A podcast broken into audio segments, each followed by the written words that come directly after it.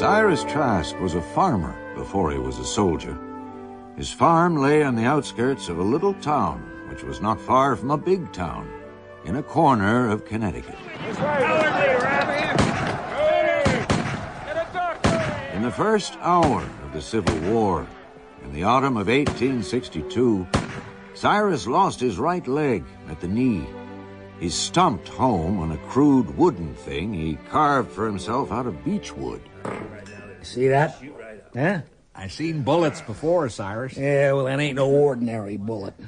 Yeah, that's the bullet they gave me to bite on when I sawed my leg off. Good God. Why, but I bit hard on that bullet. yeah, tooth marks, see? My God. But then I'm a soldier. I was at Gettysburg. That was at Richmond. Right. My son'll follow me in. He'll be a soldier.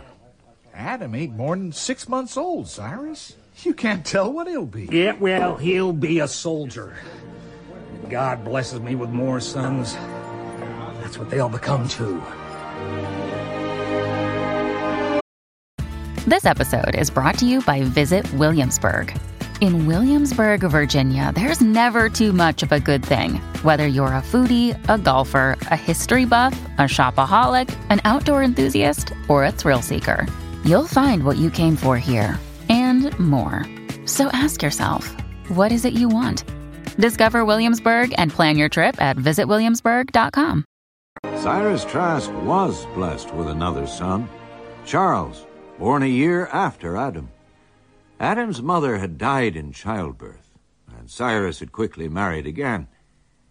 In the years that followed, while Adam and Charles grew from infants to boys to young men, Cyrus never let his sons forget his military glory, nor his power to command. Oh, Adam. How many times do I have to tell you? I just slipped. When you're in the front line, boy, it's no good saying you slipped. Your comrades will be dependent on you. You can't slip. There are rules, Adam. They're there for a reason. It's discipline. Do you understand? Yes, sir. There's a beauty in it, son. I want you to feel the beauty in it. Yes, sir. Thank you, sir. Come here, Adam. You know you deserve to be punished, don't you? Don't you? Sir. Charles, fetch me a switch. Sir. To Adam, as he grew towards manhood, his brother Charles seemed like some bright being of another species, gifted with muscle and sinew and bone, with speed and alertness. Hey, Adam! Charles. Want to play Pee Wee? No. Come on, don't be soft. Not soft. I'll win. I always win. I should win sometimes. I'm older than you. I'm bigger. Want to fight about it? No. All right. What did you buy Father for his birthday? Nothing. Yet. I bought him a knife. Big, shiny knife. Three blades and a corkscrew. Pearl handled, made in Germany. Cost me six bits. You won't beat that. No. I don't expect I will. Come on, then. Let's play Pee Wee.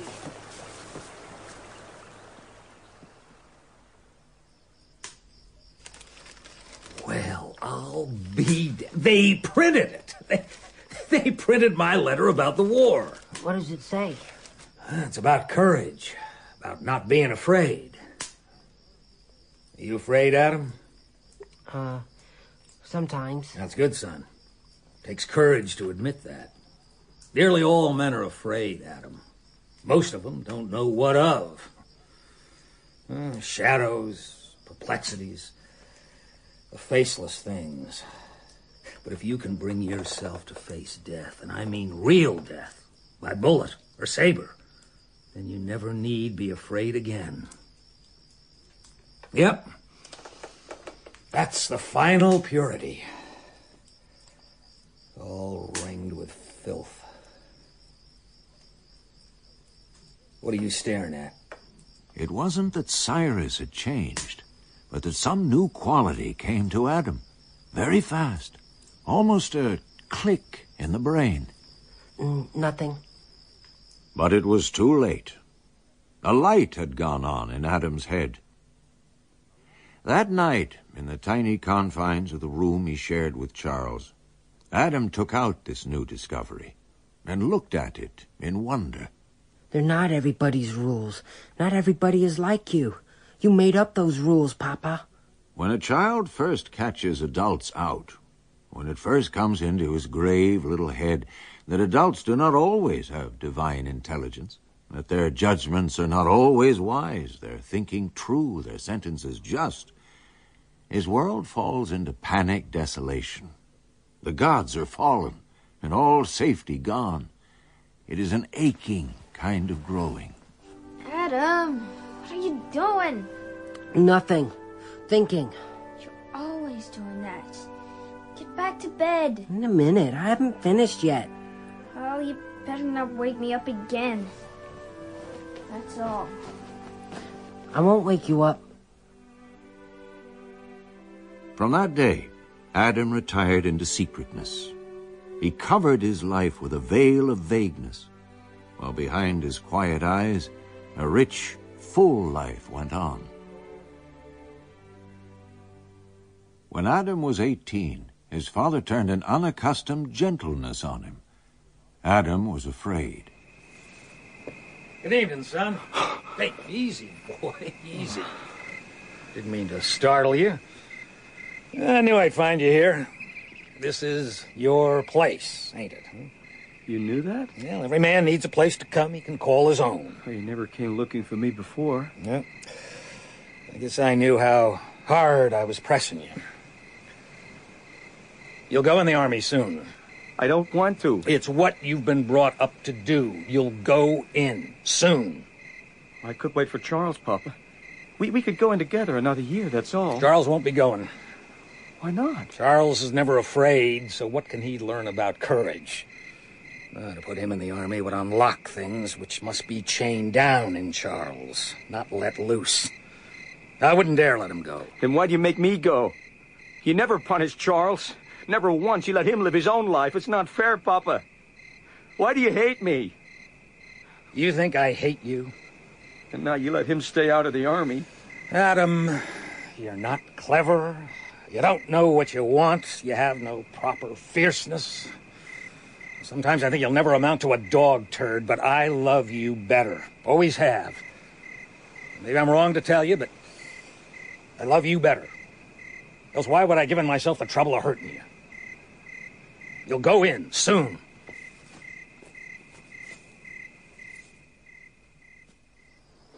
Adam, what did he say to you? Nothing, Charles. Just about the army. Oh, no. He was leaning close. Talking the way he talks to men.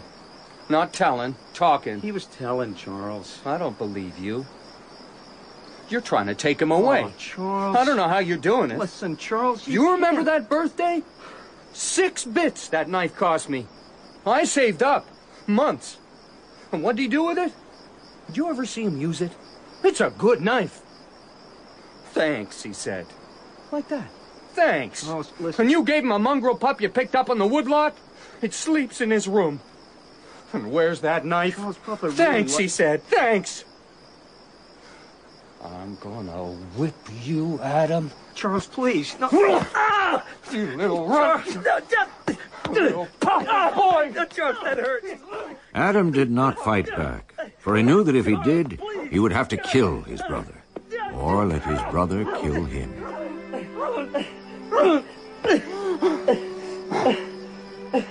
Three weeks later, Adam was in the army. In the first shocking weeks of training, and the long months out on the trail, shooting the rebellion out of the Indian tribes who had once possessed the land, Adam remembered what Cyrus had told him night after night, ever since he could remember. You said there was beauty, Papa. Where is it? I can't see any beauty. But Adam did not go home. After his first five year term, he signed up for another five. Even when his second discharge came through, he did not go home. He just wandered, as if he were afraid of something.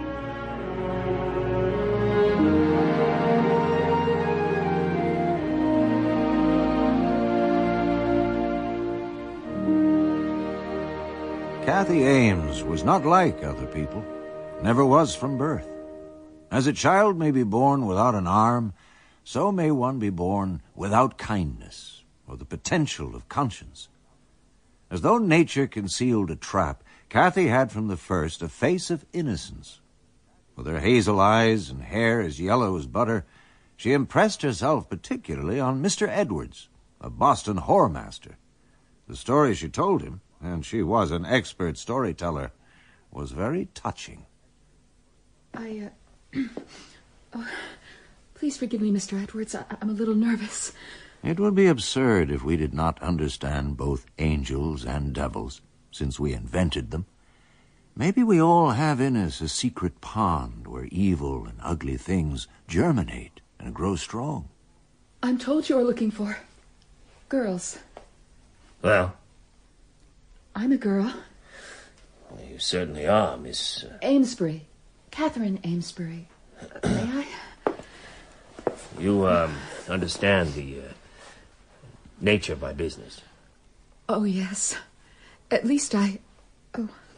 Excuse me, Mr. Edwards. I don't mean to blush. Well, you blush very prettily. Oh, thank you, sir. I believe you place girls in a number of. of inns around the country. They move from inn to inn, a couple of weeks in each town. You have an urge to travel. No. But I. I. Oh, please.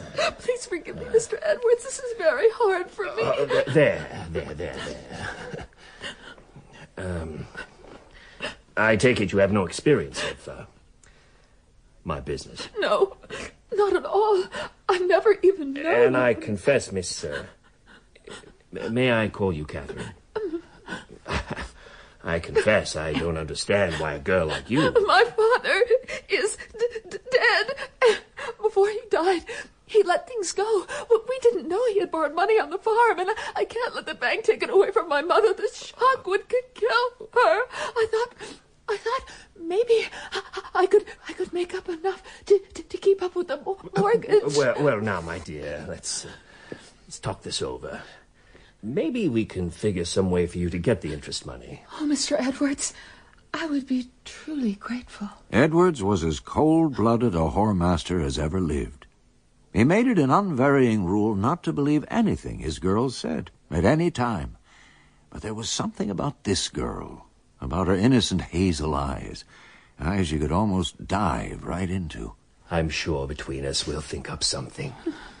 Edwards fell headlong into the oldest conviction in the world that a girl you are in love with can't possibly be anything but true and honest. How could I ever repay you? He didn't put Catherine Amesbury out on the circuit. He made her his mistress.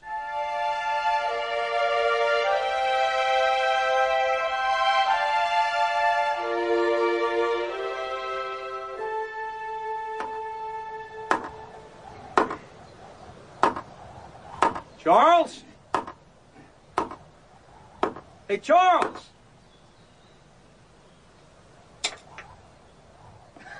well, I'll be.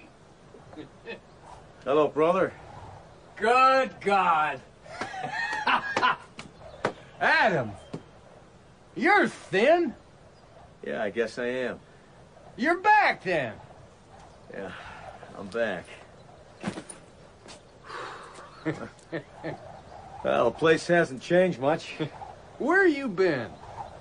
Ah, wandering like a hobo all over. Since I left the army, I couldn't stop. It uh, gets into you. Well, it's a real bad scoring you for it. Yeah, stone bounced up when I was hoeing the north field. you didn't ride much. Did you kill any Indians? I don't want to talk about it. What is it, Charles? Why are you looking at me like that? Our father's dead. How long ago? About a month. Pneumonia. They buried him in Washington. Well, why Washington? He was important, Adam. Our father turned out a big man. He wrote so many letters to the newspapers about the war, the Veterans Association invited him to Washington. Gave him a position. Been running the farm myself for five years. Well, you've done a good job. The vice president was at the funeral. The president sent a wreath. I got a letter and newspapers. I'll show you. I got it all. You, you hungry? Yeah, I'm always hungry. you better come in the house.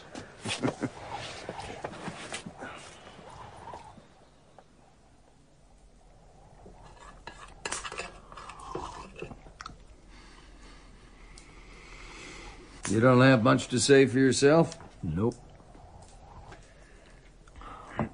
You talk.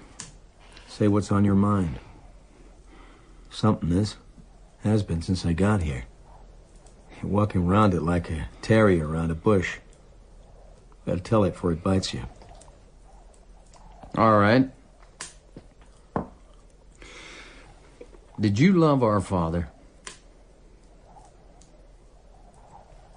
Business is that of yours? He loved you more than anything else in the world. I don't believe that. He liked everything you bought him. He didn't like me.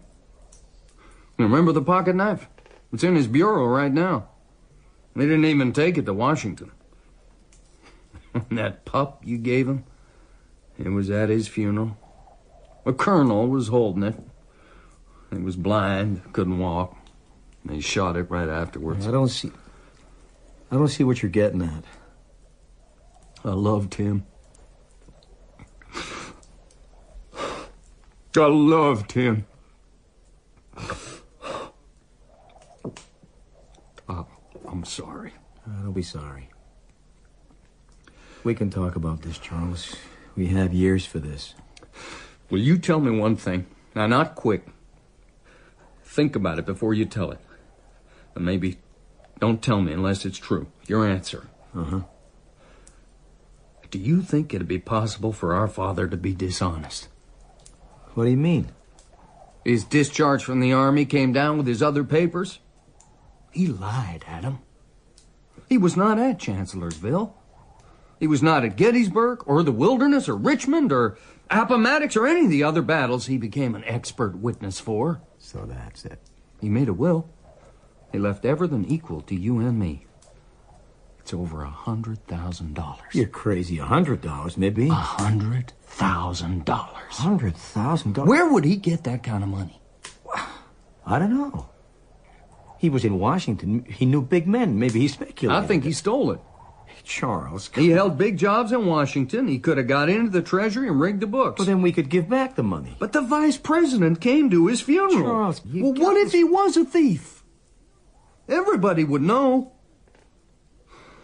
They'd say his whole life was a lie. Even if he sometimes told the truth, nobody would believe it was the truth Thought truth. you loved him. Oh, I did. I do. Why? I hate this. This. His whole life gone.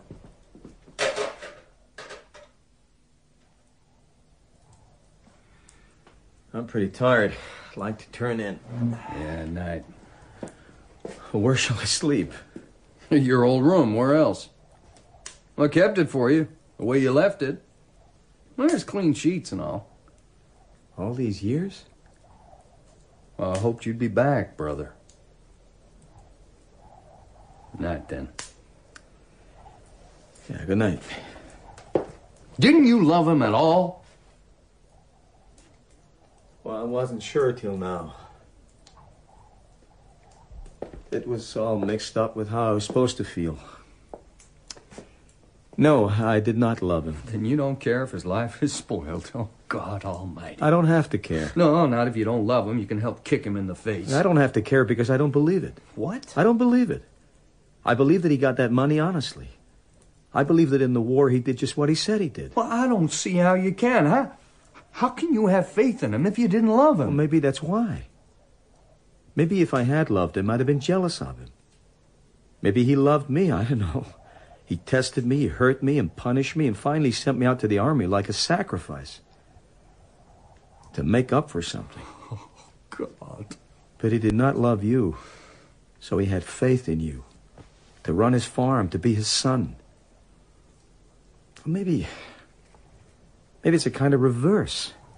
Now I have faith in him. When you take the money. Of course. Because you want it? No, because our father left it for us.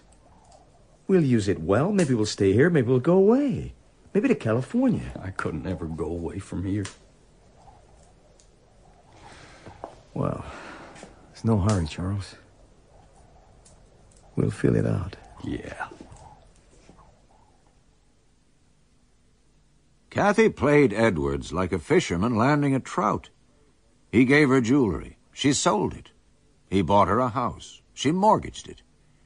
After two years, she had a small suitcase full of cash, ready to move on. But she made a mistake. Love to a man like Edwards is a crippling emotion. He grew suspicious. He employed a detective. He learned more than either of them had bargained for. What's in the suitcase, Catherine? Just some old clothes. For the poor. Give it to me, Catherine. No. Give it to me. Get it yourself. What are you up to? We're going for a little trip. I don't want to. I don't care. Darling, what is this? You can't force me. I'll call the police. I thought we'd go to your hometown. If you want. I hear they had a big fire there a few years ago. A couple roasted in their beds. Name of Ames, Mr. and Mrs. Ames. Uh, perhaps you knew them, Miss Amesbury. I knew lots of people. The fire, though. You'd remember that. It was arson. They proved it. I guess you could call it murder. The daughter went missing, presumed dead. But they never found the body. So what? Pretty girl. Blonde, hazel eyes. Name of Kathy. Easily recognized. What kind of a monster would kill its parents? You can't prove anything. You disappoint me, Kathy. oh! oh! All right. All right. I'll do whatever you want. Just don't mark my face. That's better. What did you have in mind? You came to me looking for work. So now you work. I've got a string of houses in Connecticut, need servicing. Two weeks in each, then you move on. All right. Farmers, mostly. Pretty rough men. Dirty. Grime in their fingernails. Pretty basic needs. All right. And I keep the suitcase.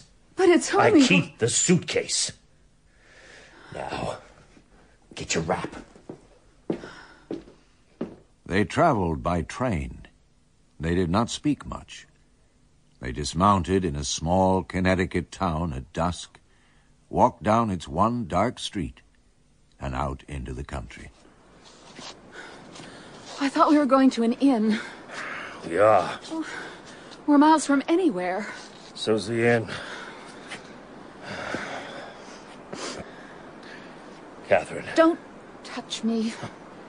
How are you going to stop me? I have a knife. No, you don't. Darling, please. Don't call me darling. A bitch like you doesn't call me darling. I'm sorry. I'm sorry. Why'd you do it, Catherine?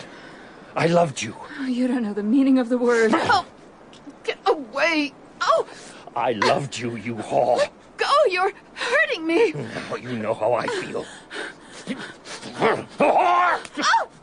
Bitch! Oh! oh! Stop! Oh! Edwards thought he only meant to punish her, but he didn't know about himself. You broke my heart, you slut bitch! Bitch! Oh, it's no good playing dead, you bitch! Don't you just lie there. Take your punishment. You take. Oh. Catherine. Catherine. Catherine. Talk to me. Catherine. Oh, God. Oh, God. What have I done? Oh, dear God, what have I done? She was very badly hurt.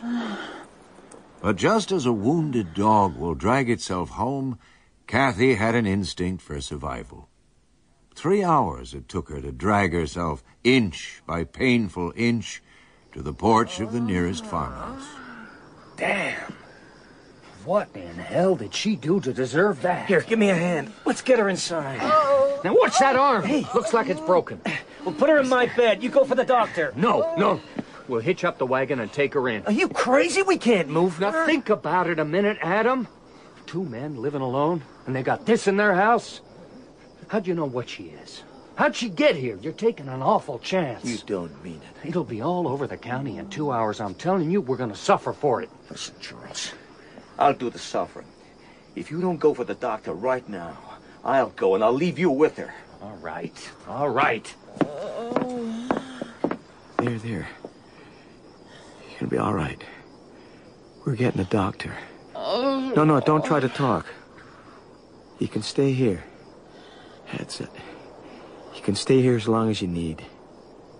My name's Adam. Adam Trask. I'll take care of you. Adam got his way. Kathy stayed. Three ribs, her arm and jaw were broken, her skull fractured. It was weeks before she was able to talk. By then, she had learned about the Trask brothers' inheritance. She made her plans accordingly. Adam, is that you? No. It's me, Charles. Come in. No thanks. You don't come in much. Don't you like me? I don't trust you. Will you tell me why? There's something about you I almost recognize. Something I ought to know. What do you intend to do? Get you out of here as soon as I can. My brother's turned fool, but I'll bring him round if I have to lick him. You're a mean man. I don't think I'm half as mean as you are under that nice skin. I think you're a devil. That makes two of us. I know you, Charles. You can't hide from me. How long do I have? A week, ten days, as soon as you can get around. Suppose I don't go. You had one hell of a fever. You talked a lot, like in your sleep. I don't believe that. There's Adam. He likes me. If you just go about your business as soon as you can, I won't say nothing to the sheriff. And leave my brother alone. All right, Charles. I'll be a good girl. Kathy? Oh. Hello, Charles. I have to feed the pigs.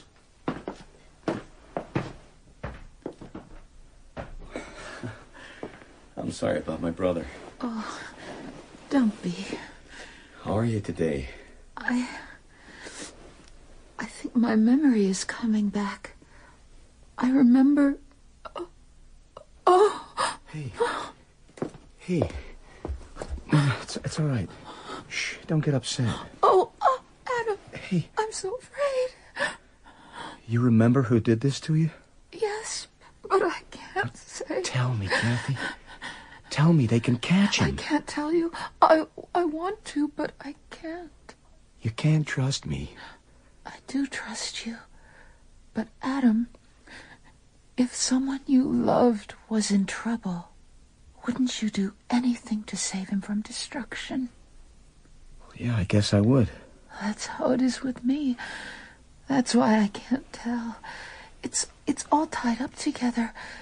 If I don't hurt me, someone I love will be in trouble. What, a man friend? No, no, it wasn't like that. Oh, Adam, I want to tell you, but I can't. No, don't, don't, don't cry. You don't have to tell. I know you haven't done anything wrong, Kathy. But you couldn't have. Oh, Adam, you believe in me. You really do. Of course I believe in you. Sometimes a kind of glory lights up the mind of a man. It happens to nearly everyone. You can feel it preparing, like a fuse burning towards dynamite. Adam Trask grew up in grayness, and the curtains of his life were like dusty cobwebs, and his days a slow file of half sorrows, of sick dissatisfactions.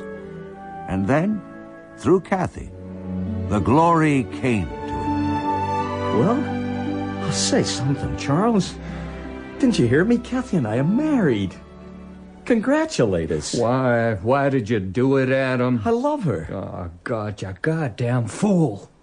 She's a whore. I wouldn't trust that bitch. Shut, you just shut your mouth about my wife. She is no wife. Are you jealous, Charles? Did you want to marry her? Me? I wouldn't live in the same house with her. Well, you won't have to. We're going away.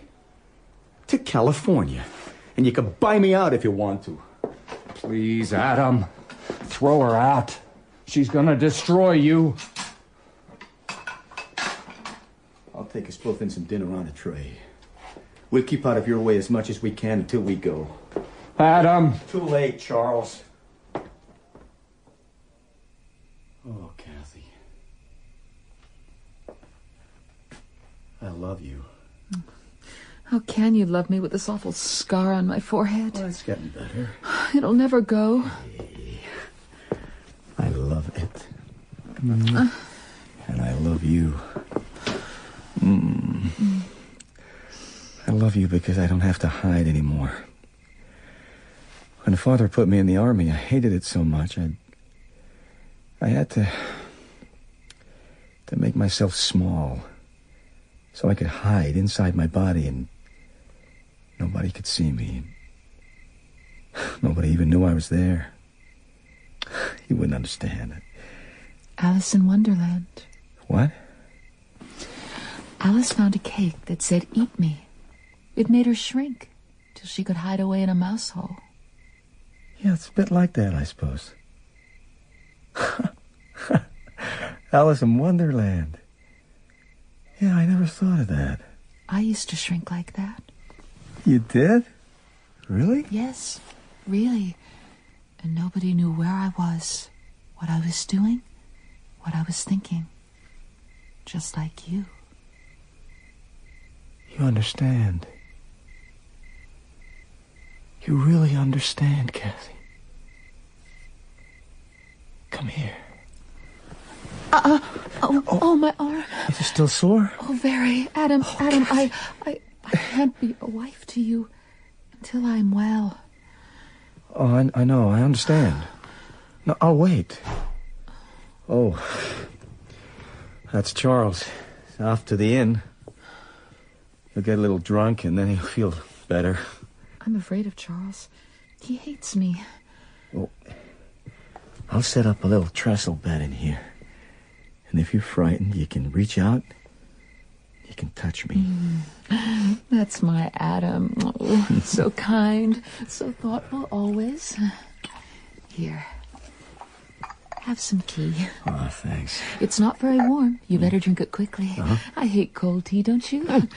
Oh, Adam, what is it? Well, it tastes kind of funny. Oh, here, let me see. Oh, Adam, that was my cup. You've got the wrong one. Oh. I had my sleeping medicine in it. I hope I don't have to call you in the night. Charles came back at 11 o'clock. Kathy heard his tipsy footsteps. He went into his room, flung off his clothes, and got into bed. He grunted and turned, trying to get comfortable. And then he opened his eyes. What do you want? What do you think? Move over a little. Where's Adam? He drank my sleeping medicine by mistake. Move over. I've already been with a whore. Mm, you're a pretty strong boy. Move over a little. Uh, how about your broken arm? I'll take care of that. It's not your worry. All right, get in. ah, the poor bastard. Come here.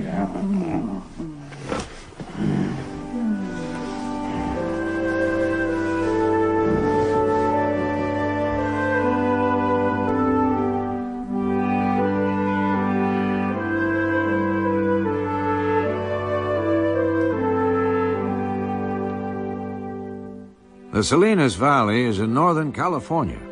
It is a long, narrow swale between two ranges of mountains and the Salinas River winds and twists up the center. The mountains are full of sun and loveliness, beckoning mountains with a brown grass love. Look, Kathy. Look! Hmm. I've always dreamed of seeing California. Everywhere else I traveled, I always compared it to California. How? You hadn't seen California. I'd seen it in my head. Oh, sometimes you talk like a little boy. I am a little boy. I'm a boy discovering life. Thanks to you. Oh, God, you're beautiful this morning. I'm dusty, and I'm crumpled, and I'm tired. We'll soon be off the train. I telegraphed ahead for the best room in the hotel. Good. We'll buy the sweetest, richest land, Kathy. I'll build you the finest house, and we'll be the happiest people we know. I don't want to live in California, Adam. Of course you do. You're just a little homesick. Look at it. We're gonna be happy here. Samuel Hamilton, who was my grandfather, left Northern Ireland when he was little more than a boy. His land was poor, and he was poor, but people loved to hear him talk about the world and its thinking. And he was one hell of an inventor. Mr. Hamilton? Mr. Trask? Ah, Joe Williams told me you were coming. We'll shake hands another day. Oh. I won't soil your suit with these forge hooks. Oh, fine. You're buying the old Bordoni place. Yeah, thinking about it. It's a fine piece. I know it well. Well, they tell me if anyone can find water around here, you can. I hear you built yourself a well boring rig better than any in the state, Mr. Hamilton. Samuel would be easier. Oh, thanks, Samuel. I just wanted to ask you a few questions. Oh, Lord, man, it's a dangerous thing to issue an Irishman a license to talk, because he will. I've heard two ways of looking at it. One says the silent man is the wise man, and the other that a man without words is a man without thoughts. Naturally, I favour the second. Yeah, me too. Ah, I can see we're going to get along, Mr. Trask. Oh, Adam, please. Adam. You're planning on settling in the valley. Yes, me, me and my wife. How long have you been married? Two months. Oh, look at you. no need to ask if you're happy. Now, if we're going to talk, perhaps a little whiskey would keep your throat oil against this wind. Not a word to my wife, mind. For Liza only approves of strong liquor after she's had a couple herself, and she's not easily persuaded. Here. Oh, thanks. This valley is a strange place, I think. But maybe that's because I was born in a green place. I've dug in it plenty. Something went on under it, maybe still is going on. There's an ocean bed underneath, and below that, another world. But nothing that need bother a good farming man. Topsoil is good, particularly in the flats. You think the Bordoni place has possibilities? Some of the best land hereabouts. And this will be a valley of great richness one day. It could feed the world. And maybe it will. Sounds like there's a but coming. Uh, I don't know what it is. But there's a blackness on this valley, too. Sometimes, on a white blinding day, I can feel it cutting off the sun and squeezing the light out of it like a sponge. It's as secret as hidden sorrow. Now, what did I say about letting an Irishman talk? I don't mean to scare you off. Ah, you haven't. But you know, it's no cheap thing indulging yourself with water. I'd have to charge you 50 cents or more a foot, depending on what we find down there. It can run to money. Well, I have the money, Samuel. I, I want the wells. I want to make a garden of my land. Remember, my name is Adam. So far, I've had no Eden, let alone been driven out of it. That's the best reason I ever heard for making a garden. Where will the orchards oh, be? no, no. I won't plant any apples. That will be asking for trouble. And what does Eve say to that? Eve's delight in Oh, apples. not this one. She'll celebrate my choice. I don't think anyone can know her goodness. Then you're a lucky man. Oh, yeah. Yeah, when I look at Kathy, a kind of light spreads out of her. But when Adam returned to the King City Hotel that afternoon, It was not light that spread from Kathy Trask, but blood, a pool of it, soaking the coverlet. Kathy! Kathy! For God's sake, someone help me! Get a doctor! Why did you do it, Mrs. Trask? Does your husband know you're pregnant? What did you use? A knitting needle? The old offender? I suppose he took things, too. Inserted things. Camphor? Kerosene? Red pepper? Leave me alone. You're a fool. Your aim was bad. You've nearly killed yourself. And you haven't lost your baby. You're still pregnant, Mrs. Trask. I heard you. Don't you want the baby? You've got a good husband.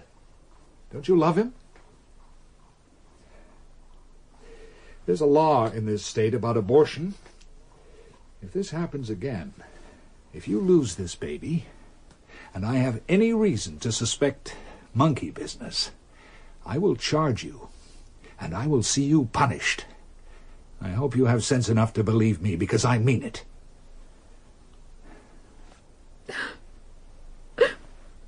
Oh, Doctor, I'm sorry. That's better. But, but you don't understand. Then tell me.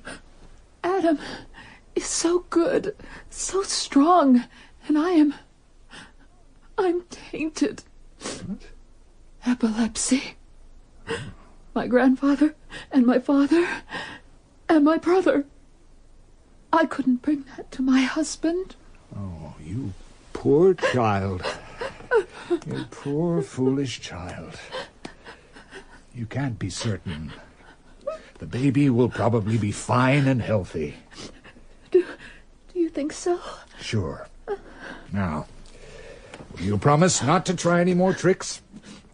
I promise. All right, then. I won't tell your husband what you did. Oh, thank you, Doctor. I'm very grateful. As the doctor hurried downstairs to tell Adam he was about to become a father, joyful news to any husband in love, Kathy couldn't help but smile to herself. A pretty smile and a face as round, as fragile, and as innocent as a china doll's. There was no epilepsy in Kathy's family. Here, now let me hold the glass for you. Oh, you're so good to me. You're my life. Mm, don't say that. You embarrass me. Why not? It's true. And I'm going to take good care of you till the baby comes. I signed the papers this afternoon What papers? for the Bordoni place.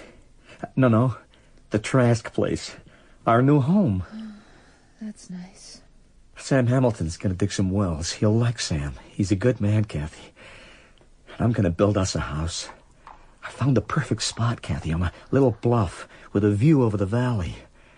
We'll paint it white and we'll have a, a wide veranda and we'll sit out evenings and just watch the dusk settle, sipping lemonade. And we'll rock our baby to sleep. Adam, I didn't want to come here. I am not going to stay here. As soon as I can, I will go away. Oh, nonsense. Don't say silly things like that. It's not a silly thing. Well, everything will change after the baby's born. You'll see.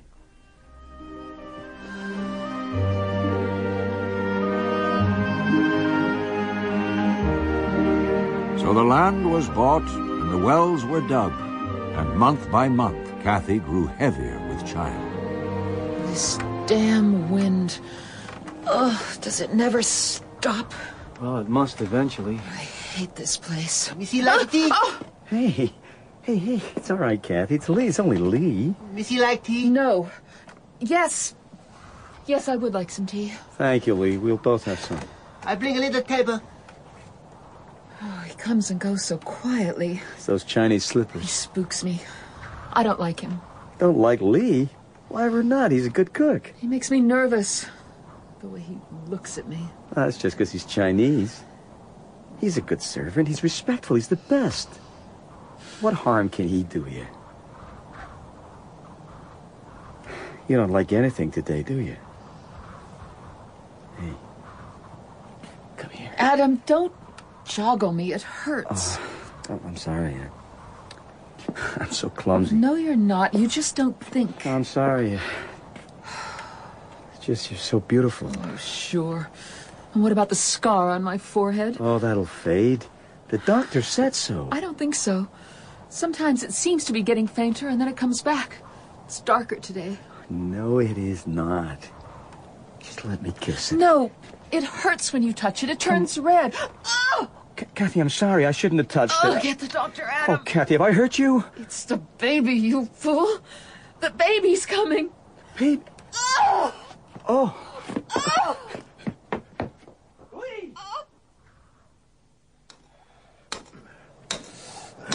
Mr. Hamilton! Mr. Hamilton!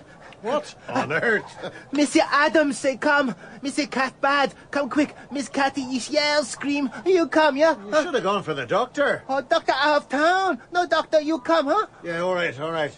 I'll come. When did it start? Oh, maybe breakfast time. Mr. Adam crazy. Cry, laugh, make vomit. Ah, sure. These new fathers. I was one once. I bring buggy.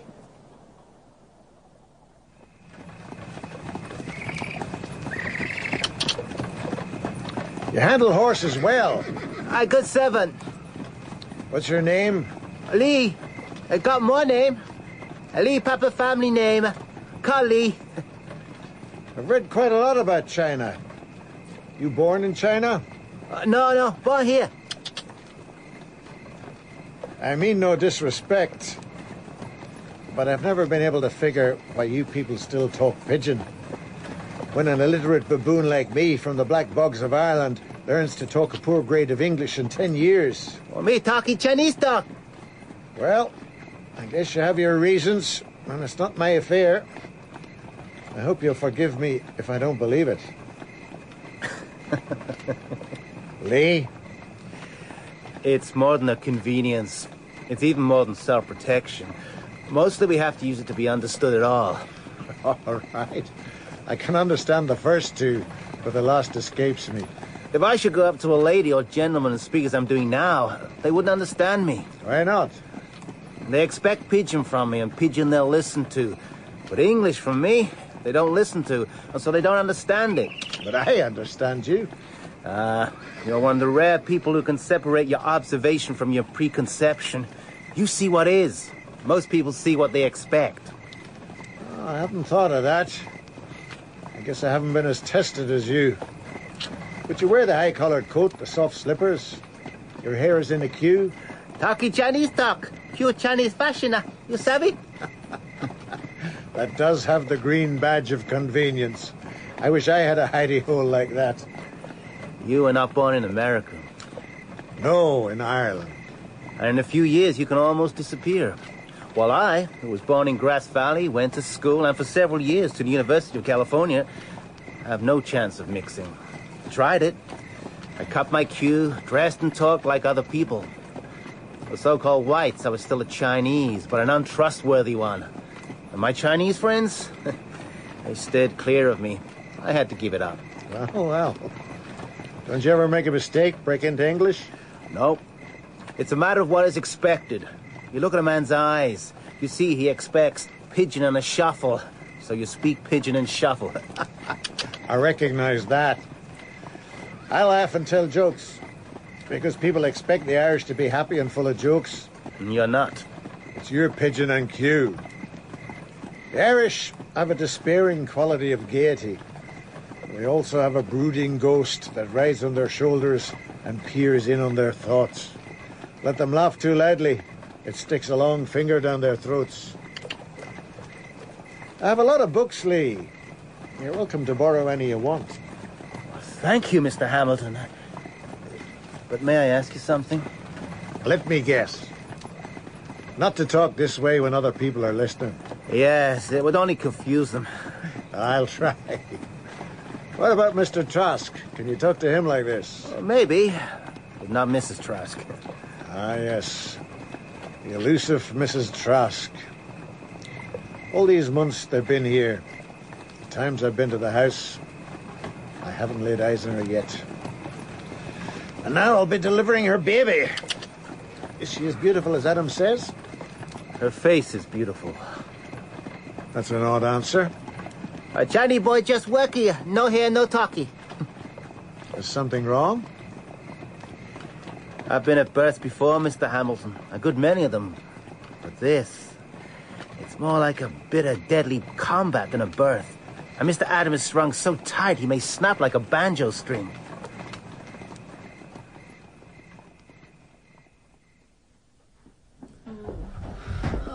Oh, oh, Sam, thank God. Help her, Sam. Sam, please help her. Ah! Oh, Kathy. Adam, get out of the room and stay out. I can't. You'll get out of the room and give me no trouble, or I'll go away and you'll have a basket of trouble. And I don't want you bursting in if you hear anything. Oh, you wait for me to come out. I just... Adam! You come, Missy Adam. You come and Leah. Take care of Sam. I will.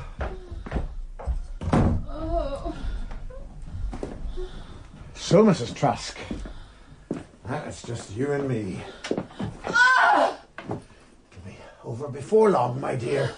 Now, where's your linen?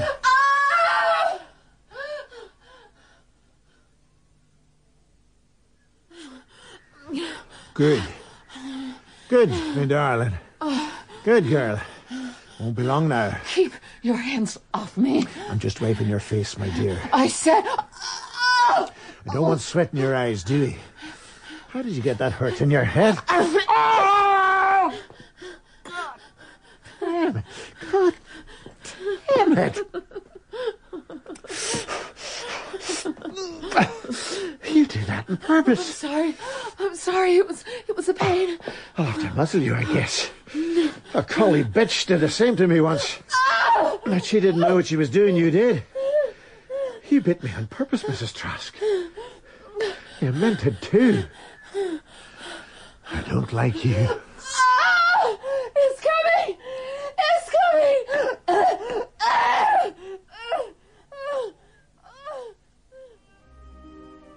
Son. I have a son. Adam, she must be made of whalebone. The child came before I was ready, popped like a seed, hadn't even the water ready to wash him. A son. You can see them both in a few minutes. Lee, I need you in there. I have a son.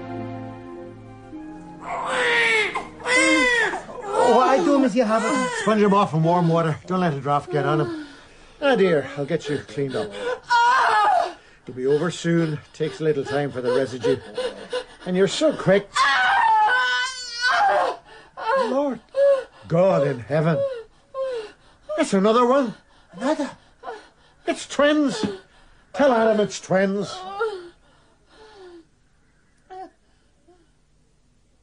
Oh, look. It's so beautiful. Our sons, Kathy. Our boys. Look at them. No. Kathy? Don't you want to see your own sons? No. But I don't want them. Sam, It's all right, Adam. Happens Take sometimes. them away. you're tired, Kathy. You've done so well. You're just tired, my angel. Go away. She'll change. In a few days, she'll feel so different she won't remember. I'll remember. Go away. Take them out of the room. Turn out the light. Uh, come on, Lee. Yes, Monsieur Hamilton. There you are, Lee. Oh, oh, oh, I'll stay with you. I don't want you. Go away. Take the lamp away.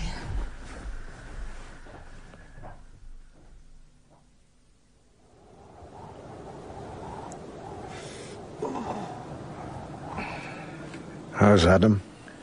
Asleep at last. That's a bad looking hand you have there. I know. Through to the bone, she bit. You put something on it?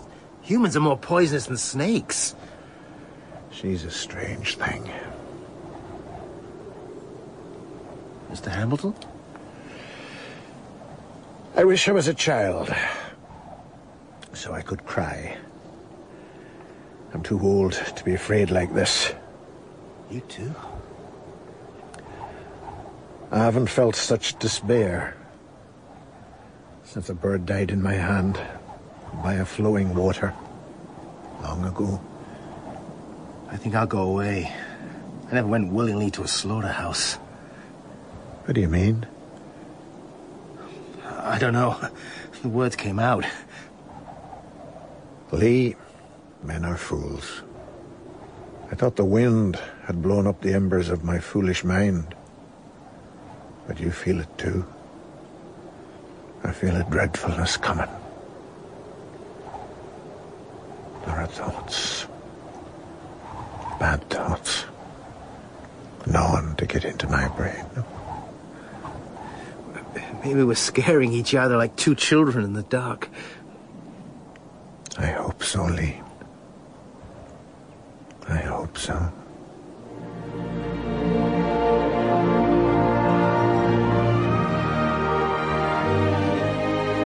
When you need mealtime inspiration, it's worth shopping Kroger, where you'll find over 30,000 mouthwatering choices that excite your inner foodie. And no matter what tasty choice you make, you'll enjoy our everyday low prices, plus extra ways to save, like digital coupons worth over $600 each week. You can also save up to $1 off per gallon at the pump with fuel points. More savings and more inspiring flavors make shopping Kroger worth it every time. Kroger, fresh for everyone. Fuel restrictions apply.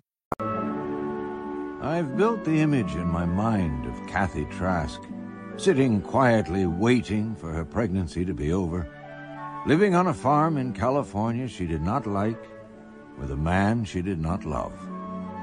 Her eyes were remote.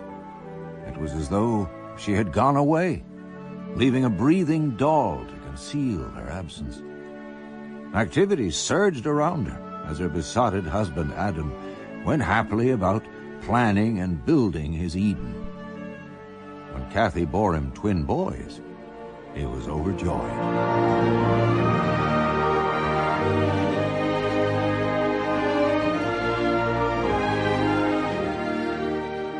East of Eden by John Steinbeck.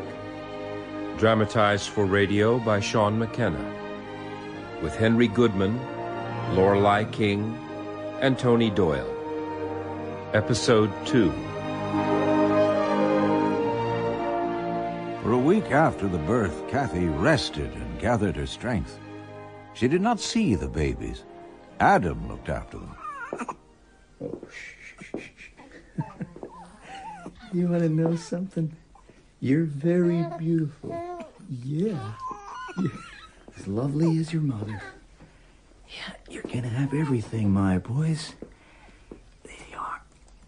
There you are. And when your mama's better, we'll choose names for you. Fine names. Missy Adam, Lee?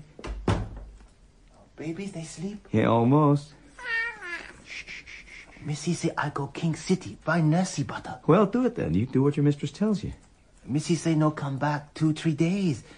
Missy say come back maybe Monday. Oh, your mistress is right. You deserve a rest. You, you come back Monday. But, Hey, you- that's an order, Lee. yes, Missy. Evening came down. At 7.30, Adam knocked on Kathy's door. Kathy. Kathy? I'm here, Adam. Hey, what are you doing standing right behind it? You're dressed. I don't understand. No, I don't suppose you do. I'm going away now. I told you before I wouldn't stay. You didn't. You didn't listen. I don't believe you. I don't give a damn what you believe. Get out of my way, Adam. But, but the babies. Throw them in one of your wells. Kathy, you're sick. You can't go. Not from me. Not from me. I can do anything to you. Any woman can do anything to you. You're a fool. Now get out of my way. I won't.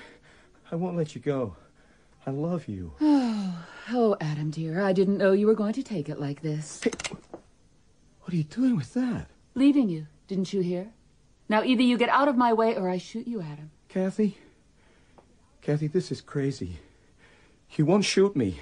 You love me. You love the boys. You know you do.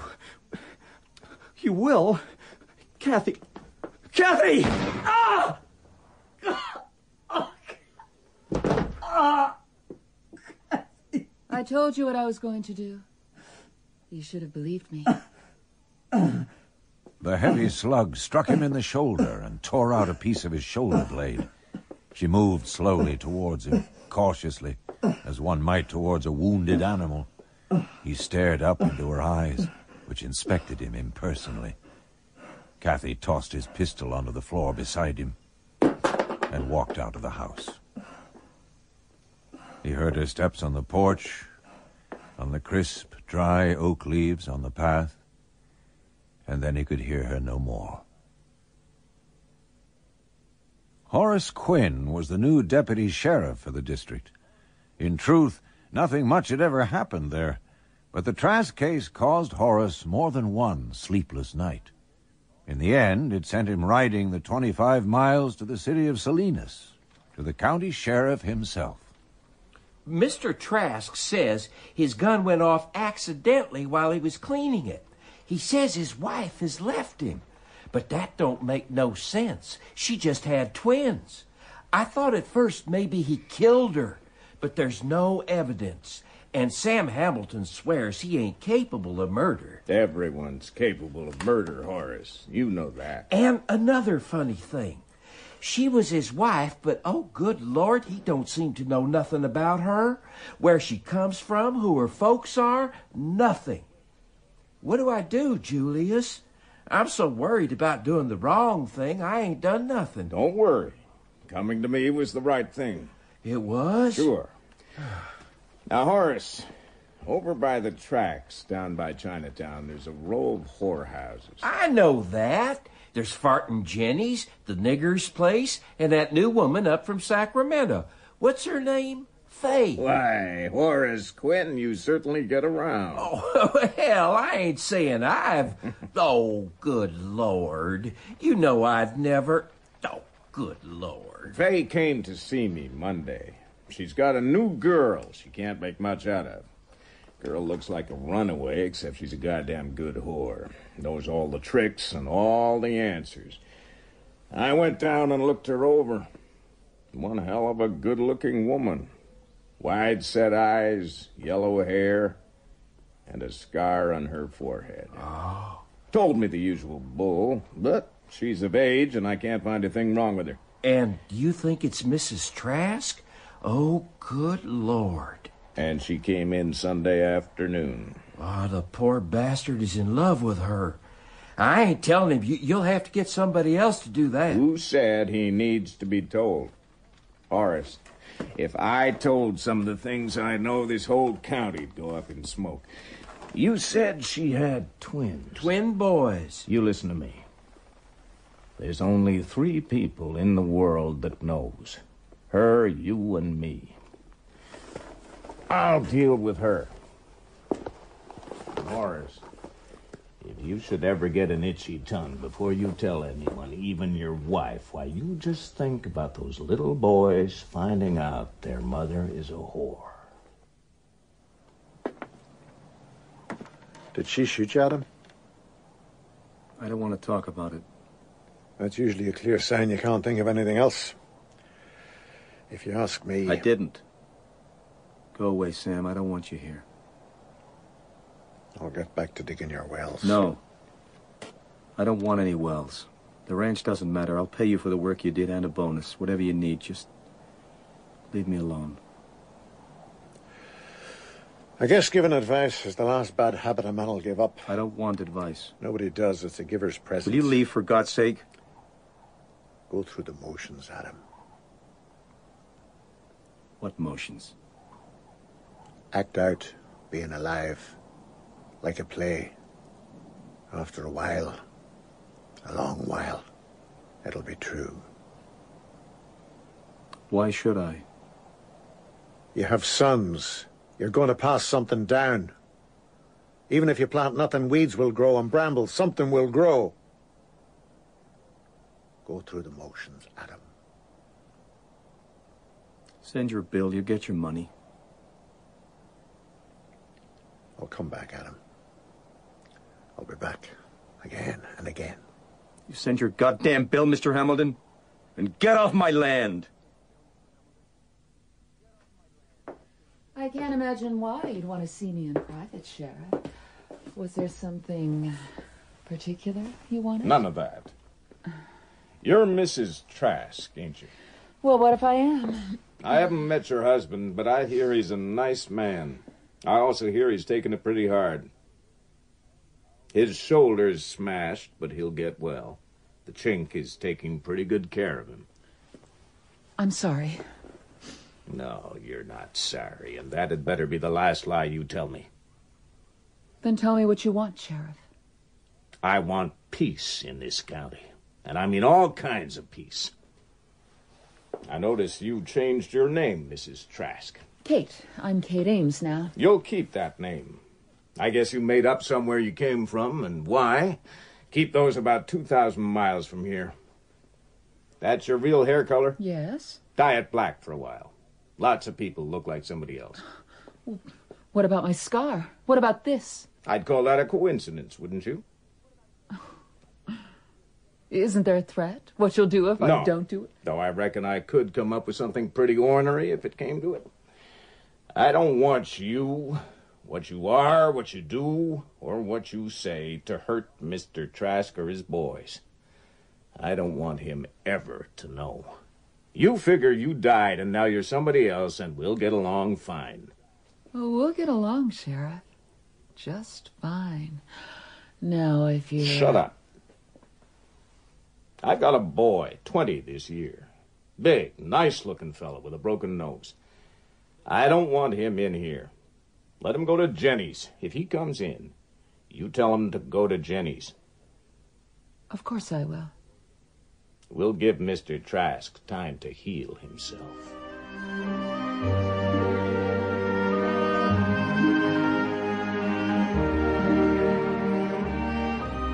But Adam didn't heal. He drew into himself. At first, people came to visit, but he simply did not see them. Eventually, even Sam Hamilton stopped visiting. More than a year passed.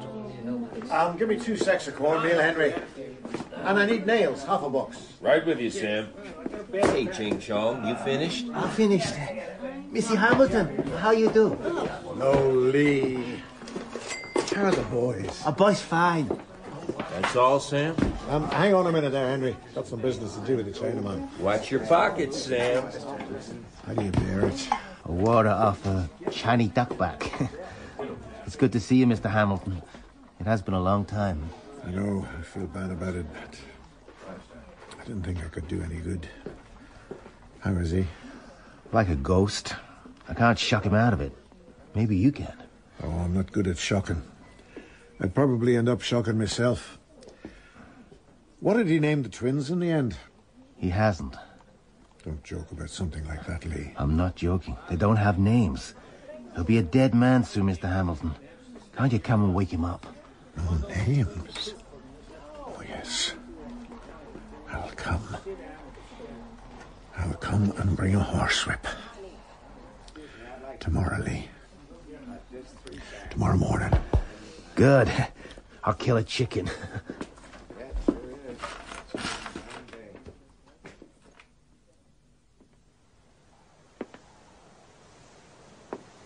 Go away.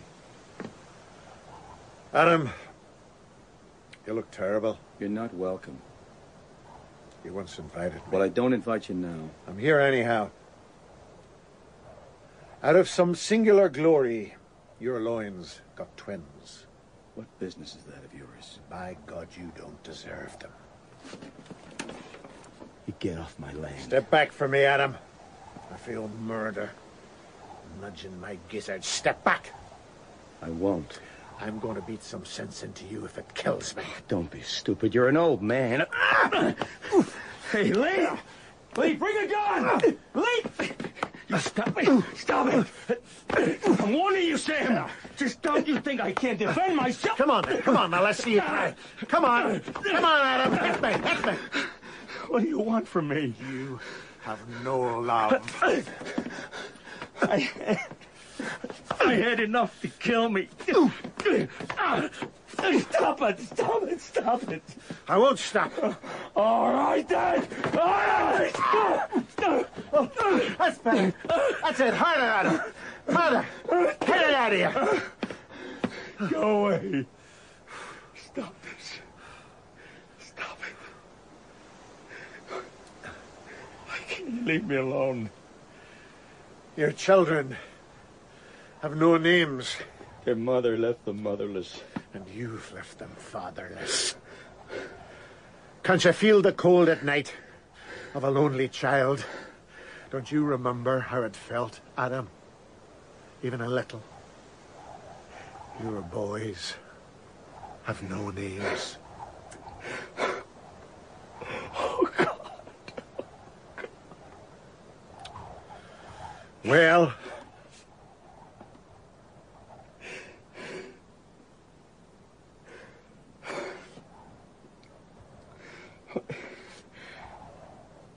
You'd better come in the house. That's better. We'll find names for them, Adam. We'll find good names to clothe them. Something's in the hen house. That's Lee. you know, if chickens had a government, they'd take a very dim view of human celebration. Every time something the least hopeful happens to a man, some chicken goes hell into the block. now, um, show me these boys.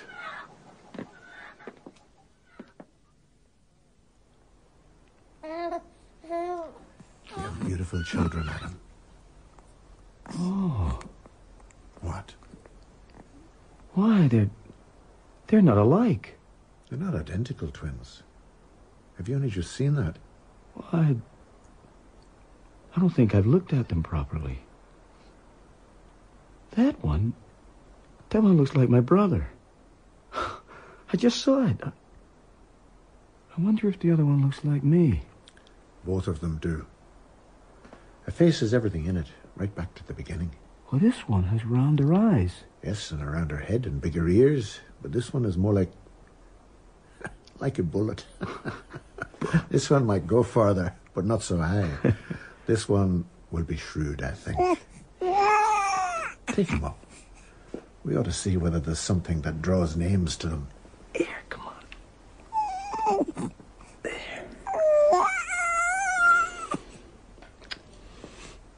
Thank you for coming, Samuel. I even thank you for hitting me. That's a strange thing to say. It was a strange thing to do. Did it seem natural? the last time I clobbered a human soul was over a red-nosed girl and a school book in County Derry. And it was like my brother Charles. There wasn't any fear in it, more like weariness. I guess I wasn't angry enough.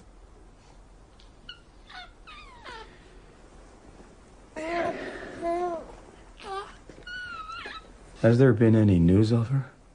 I've heard nothing. Uh huh. Do you hate her? No, no, just a. It's a kind of sinking in the heart. Maybe later I'll sort it out the hatred. One day we'll sit and you lay it out on the table neat like a solitaire deck. But now, why, you can't find all the cards. Was she very beautiful, Sam? To you she was. Because you made her. I don't think you ever saw her. Only your own creation. Well, I wonder who she was, what she was. I'd like to know what kind of blood is in my boys. They'll be what you expect them to be. But their blood, Sam. I don't very much believe in blood.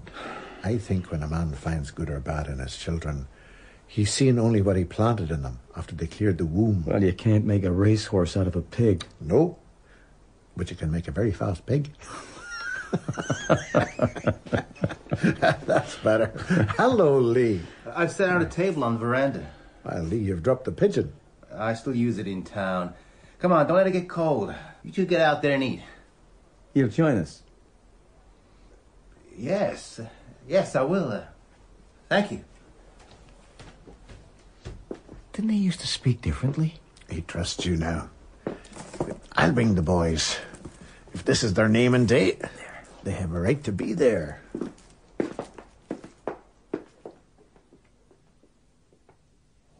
Hmm, this chicken's good, Lee. Your appetite is coming back. Aye, getting well, Adam. Some people think it's an insult to the glory of their sickness to get well. but everyone gets well if he waits around. Now, what about names? I brought Liza's Bible. A good lot of names in that. Or is there a family name you want? Oh, no, I'd like to start fresh. What a shame they can't have the proper names for them. What do you mean? Well, you're Adam. Shouldn't your firstborn be Cain and Abe? What? Oh, no. No, we can't do that. I. Would be tempting whatever fate there is. But isn't it odd that Cain is maybe the best known name in the whole world? And as far as I know, only one man has ever borne it. Oh, I got a shiver when you mentioned it. Cain and Abel. It's a story that has haunted us and followed us from our beginning. I don't understand it, not at all. But I feel it. Liza gets angry with me. She says I shouldn't try to understand. I don't remember the details very well. Most people don't read the details. It's the details that astonish me. And Abel had no children. Hmm. I take no notice of me. I've never been content to pass a stone without looking under it. Well, you have your Bible. Read it. Are you sure? Yeah, read read the story. Give me some wine, then we throw it straight out. Here it is. Such a little story to have made so deep a wound. I haven't heard it since I was a child. Oh, you think it's long then? It's very short.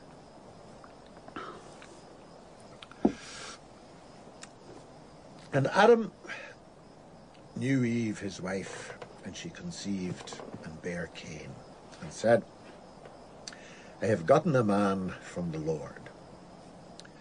And she again bare his brother Abel. And Abel was a keeper of sheep, but Cain was a tiller of the ground. And in the process of time it came to pass that Cain brought of the fruit of the ground an offering unto the Lord. And Abel he also brought of the firstlings of his flock and of the fat thereof. And the Lord had respect unto Abel and to his offering, but unto Cain and to his offering he had not respect. Now, where... Oh, no, no, no, go on, go on, go on. We'll, we'll come back. And Cain was very wroth, and his countenance fell. And the Lord said unto Cain, Why art thou wroth, and why is thy countenance fallen? If thou doest well, shalt thou not be accepted? And if thou doest not well, sin lieth at the door, and unto thee shall be his desire, and thou shalt rule over him. And Cain talked with Abel his brother. And it came to pass, when they were in the field, that Cain rose up against Abel his brother, and slew him. And the Lord said unto Cain, Where is Abel thy brother? And he said, I know not. Am I my brother's keeper? And he said, What hast thou done? The voice of thy brother's blood crieth unto me from the ground. And now art thou cursed from the earth, which hath opened her mouth to receive thy brother's blood from thy hand. When thou tillest the ground, it shall not henceforth yield unto thee her strength. A fugitive and a vagabond shalt thou be in the earth. And Cain said unto the Lord, My punishment is greater than I can bear. Behold, thou hast driven me out this day from the face of the earth, and from thy face shall I be hid. And I shall be a fugitive and a vagabond in the earth, and it shall come to pass that every one that findeth me shall slay me. And the Lord said unto him, Therefore, whosoever slayeth Cain, vengeance shall be taken on him sevenfold. And the Lord set a mark upon Cain, lest any finding him should kill him. And Cain went out from the presence of the Lord and dwelt in the land of Nod on the east of Eden. There it is. Sixteen verses, no more. And oh Lord, not a single note of encouragement. It makes me feel better, not worse. How do you mean? Well, every little boy thinks he invented sin. We think we learned virtue because we're told about it. But we think every sin is our own design. How does this make it better? Well, because This is our father. We're we're descended from this. Some of our guilt comes from our ancestors. What chance did we have? We are our father's children. So it's an excuse. An excuse for our failures. Well, I admit, I feel a little outraged at God. Both Cain and Abel gave what they had, and God accepted Abel and rejected Cain. That doesn't seem just. This story was written by and for a shepherd people. Wouldn't the God of shepherds find a, a fat lamb more valuable than a sheaf of barley? Even God can have a preference, can't he? Let's suppose God liked lamb better than vegetables. I do myself. But why did God condemn Cain? There's an advantage to listening to the words. God didn't condemn Cain, not at all. Cain brought him a bunch of carrots, maybe, and God said, I don't like this, try again. Bring me something I like, and I'll set you up alongside your brother. But Cain got mad, his feelings were hurt. He wanted to strike out at something, and Abel was in the way of his anger. Yeah, but God branded him. Did you listen? Cain bore the mark not to destroy him, but to save him. There's a curse called down on any man who kills him. It was a preserving mark. But Cain still got the dirty end of the stick. Maybe, but Cain lived and had children, and Abel didn't. Hmm. we are Cain's children. Isn't it strange that three grown men, so many thousands of years away, discuss this crime as though it happened in King's City yesterday and hadn't come up for trial? yeah. I, I think this is the best known story in the world because it's everybody's story. I, I'm feeling my way now. Don't jump on me if I'm not clear. The greatest terror a child can have is that he's not loved.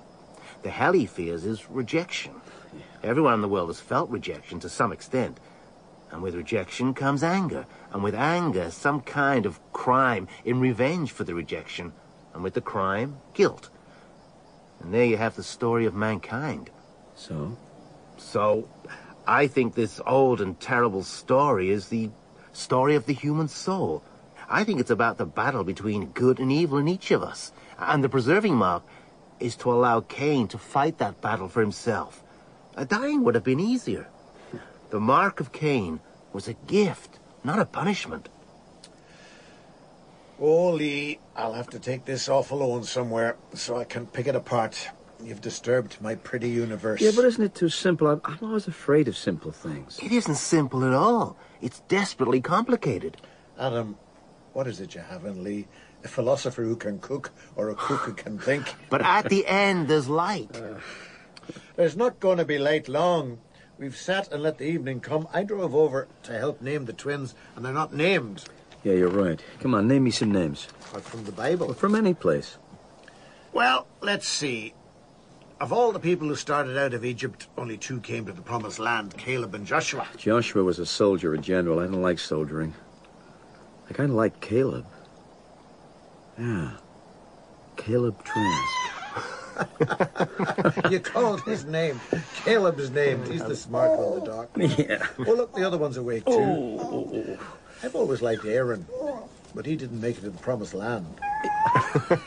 Here he is. Yeah, that's good enough for me. In two minutes, and after a waterfall of words.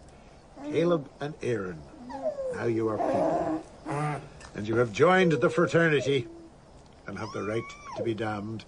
Have you got them straight? Yeah, of course, Lee. that one's Caleb, and you are Aaron. Yesterday I couldn't tell them apart. Caleb and Aaron. I must go. Liza will kill me. I'm glad you came, Sam. There's a weight off me. Maybe now you'll be thinking about that garden. I can still see it, the way you planned it. Uh, I've got no one to show a garden to. I think that kind of energy has gone out of me. Don't think it will ever die. Are you better than other men? It won't ever die until you do.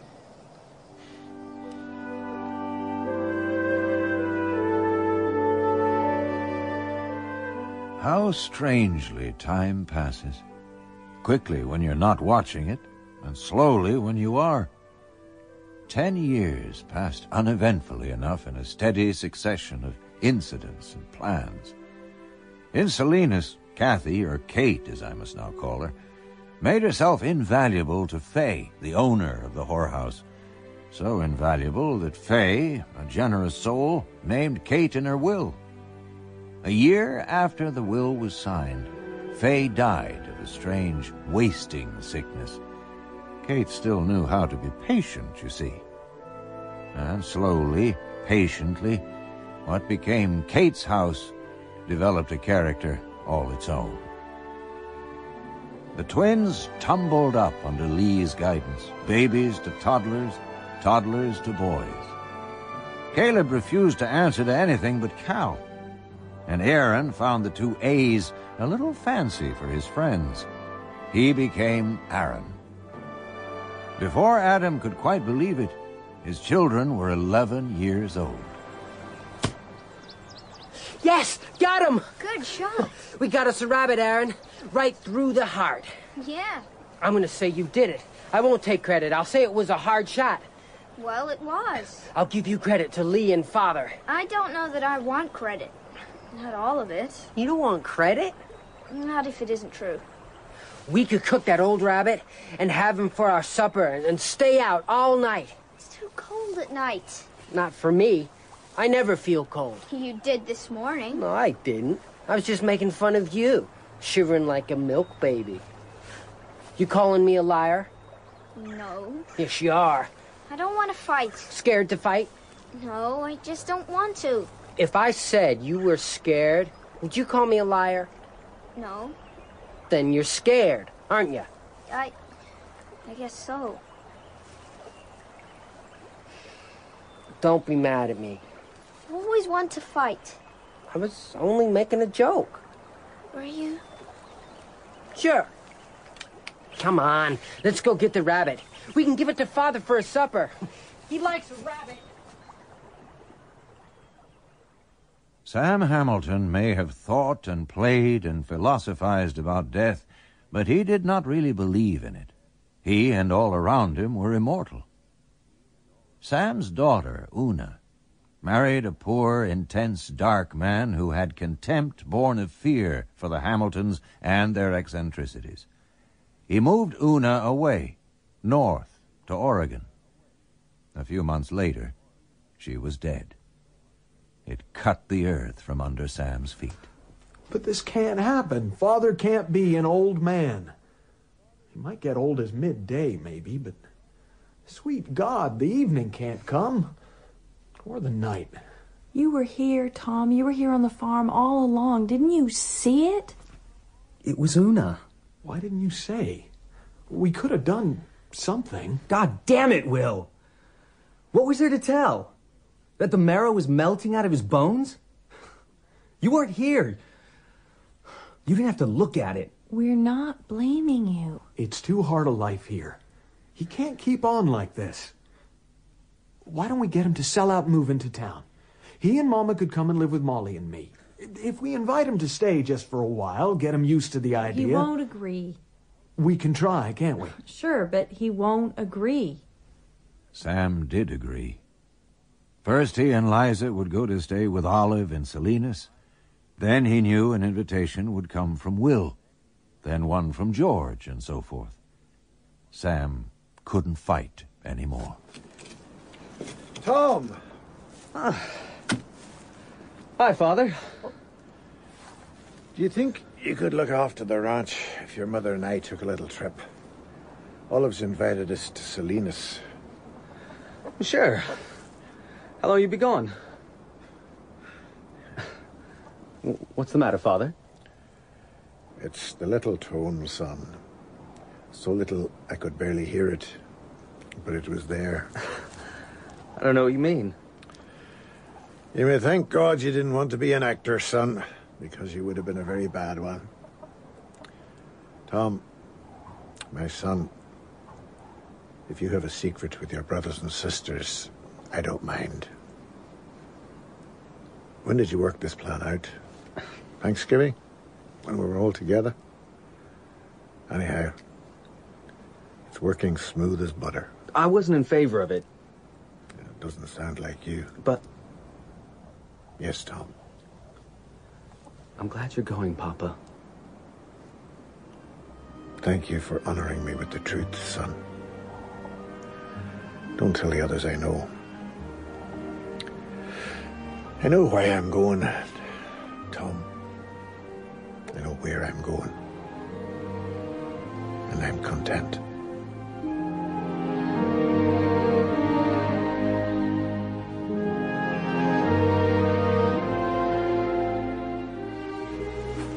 I know a secret. What? Uh, you'd tell. No, I wouldn't. I wouldn't, Cal.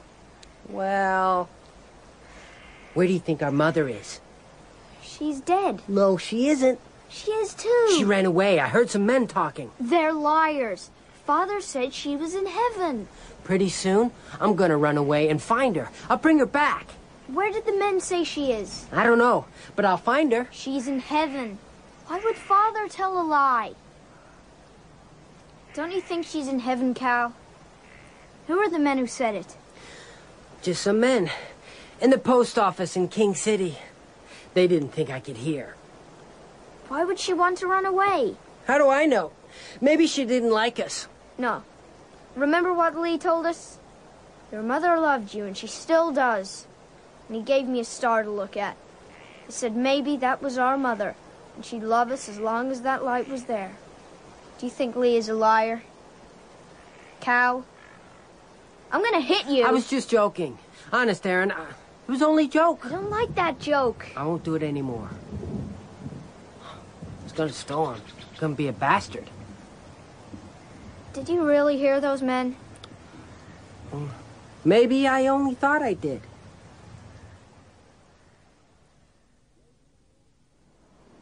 I got your letter, Lee. Arduna. You said good things. Chinese things. Seem to get more Chinese as I get older. How's Adam? All right. He hasn't changed much. I wonder what he was like before. Hmm. I've wondered about that. It was a short flowering. And the boys?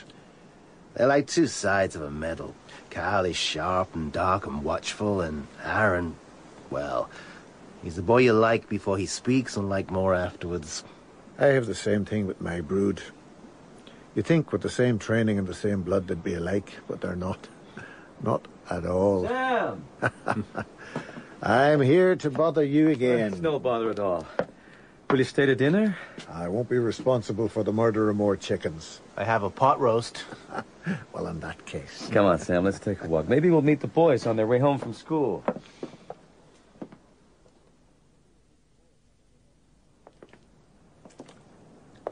I'm going away, Adam. Well, you'll be back. Won't you? We'll see. I wonder you're not ashamed to let that land lie fallow. Ah, we've had this out before, Sam. I... You thought I'd change. Well, I haven't changed. You take pride in your hurt. Does it make you feel large and tragic? Maybe you're playing a part on a great stage with only yourself as audience. Why do you always dig into me, Sam? I'm glad to see you, but why do you sniff around me like a coyote? To see if I can raise a little anger in you. All that fallow land, and here beside me, a fallow man. You've never let her go. I let the shooting go. I don't think about that anymore. But not her. She still comes to you in the darkness of the night, doesn't she? A secret caller. What should I do? I know the shoulds, though I never do them. You should find a new Kathy. Let the new Kathy kill the dream Kathy. You should find some new loveliness to cancel out the old. Let's go back to the house. Oh, oh, there are the boys. Hi there. My God, how they've grown.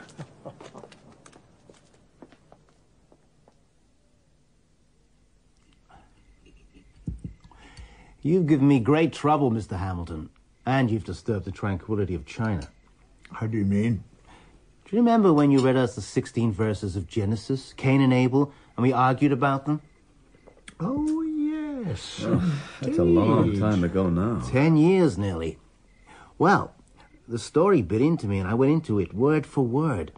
The more I thought about the story, the more profound it became to me. Then I compared the translations we have, and they were fairly close. There was only one place that bothered me. When Jehovah has asked Cain why he is angry, in the King James Version, Jehovah says, If thou doest well, shalt thou not be accepted. And if thou doest not well, sin lieth at the door, and unto thee shall be his desire, and thou shalt rule over him. It was the thou shalt that struck me, because it was a promise that Cain would conquer sin. Mm. And his children didn't entirely do it. then I got a copy of the American Standard Bible, and this passage was different. It says, Do thou rule over him. Now, this isn't a promise, it's an order. I began to stew about it. I wondered what the original word had been that these very different translations could be made. It seemed to me that the man who could conceive this great story would know exactly what he wanted to say. Lee, don't tell me you studied Hebrew. I went to San Francisco to the headquarters of our family association. Do you know about them? Our great families have centers where any member can get help or give it. Yeah, I've heard of them. You mean uh, Chinese hatchet man fighting tong war over slave girl? I guess so. well, it's a little different from that. I went there because there are a number of ancient reverend gentlemen who are great scholars, thinkers in exactness. A man may spend many years pondering a sentence of the scholar you call uh, Confucius. Oh, yeah. I thought perhaps they could advise me. Uh, I respectfully submitted my problem to one of these sages, read him the story, and told him what I understood from it. The next night, four of them met and called me in. We discussed the story all night long. Can you imagine? Four old Chinese gentlemen, the youngest over 90 now, taking on the study of Hebrew. they engaged a learned rabbi. They took to the study as though they were children. You should see Hebrew written in Chinese ink with a brush. and what was the gold from your mining? Thou mayest. You may. You may rule over sin. I think I've missed something. Well, don't you see? The American Standard Translation orders men to triumph over sin, and you can call sin ignorance. The King James translation makes a promise, thou shalt, meaning that men will definitely triumph over sin. But the Hebrew word, the word timshel, you may, that gives a choice. It might be the most important word in the world. It says the way is open, throws it right back on a man. For if you may, it is also true, you may not. Do you see? Yeah. Yeah, I see. I do see. You may. Why? That makes a man great. In his weakness and his filth and his murder of his brother, he has still a great choice. He can choose his course and fight it through and win. Do you believe that, Lee? Yes, I do. It is easy out of laziness or weakness to say, I couldn't help it, the way was set. But think of the glory of the choice. That makes a man a man.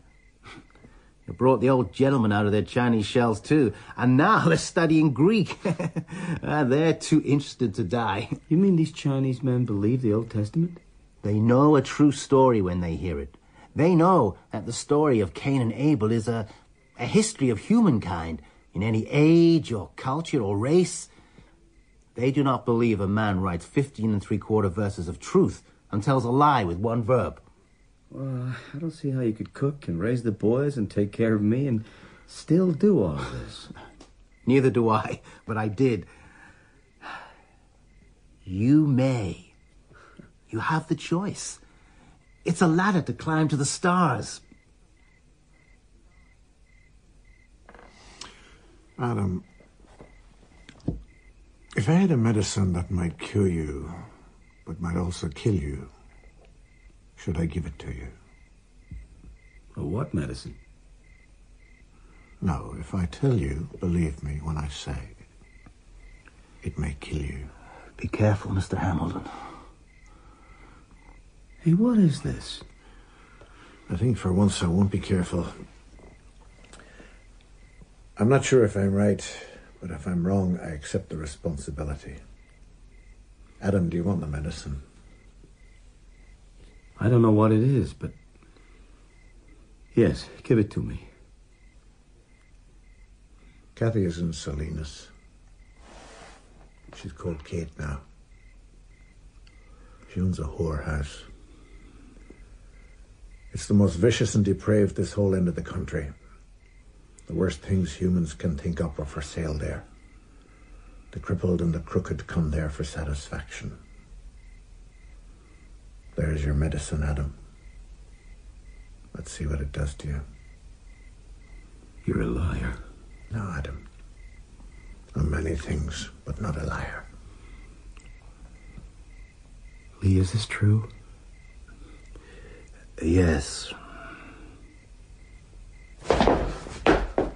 Adam! Let him go. When a dog has eaten strychnine, Lee, you get an axe and carry him to a chopping block. Then you wait for his next convulsion, and in that moment, chop his tail off. If the poison hasn't gone too far, he may recover. Sometimes the shock of the pain counteracts the poison. Without the shock, he will surely die. Is this the same? I don't know. But without it, he will surely die. I'd best get home. Can I ride with you a little way? I'll walk back.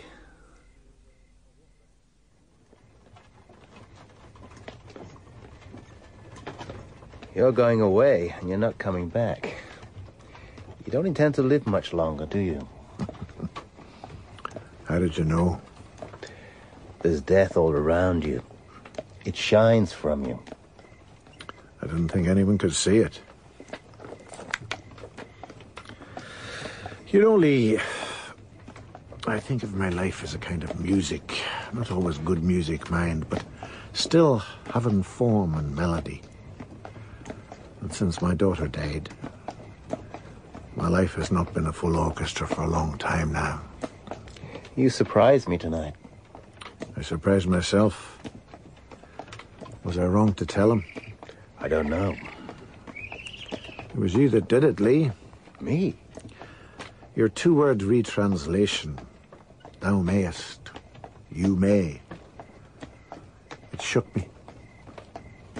And when the dizziness was over, my life, which is ending, seemed to be going on to an ending which is wonderful. My music has a new last melody, like a bird's song in the night. That's what it did to those old men of my family. You may rule over sin. What glory! I do not believe all men are destroyed. Most are, certainly. But there are others who guide frightened men through the darkness like pillars of fire. You may rule over sin. The choice, Lee, the choice of winning. That's why I told Adam tonight. I exercised the choice. Maybe I was wrong. But by telling him, at least I forced him to live or get off the pot. What is that word, Lee? Timshel. Timshel. Uh, will you stop the buggy now? Whoa. You'll have a long walk back. It doesn't matter. Well. Well. Goodbye, Samuel. Goodbye, Lee.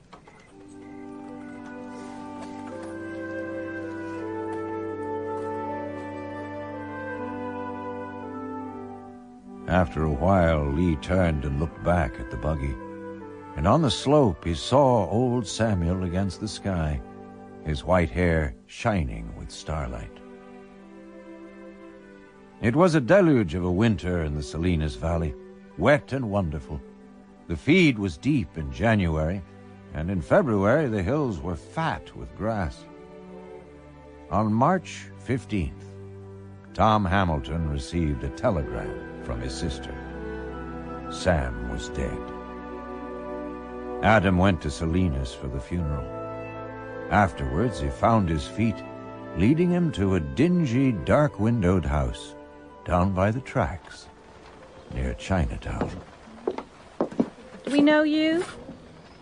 No, you don't. You came here for something, didn't you? If you tell me what you want, I'll tell the proper girl. I want to see Kate. Kate.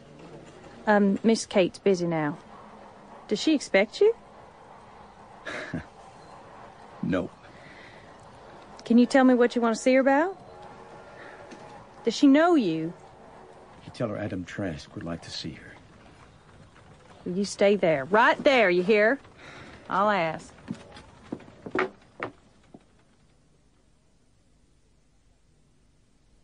Cat got your tongue?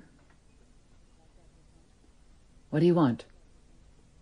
You can put away the pistol. I haven't come to hurt you.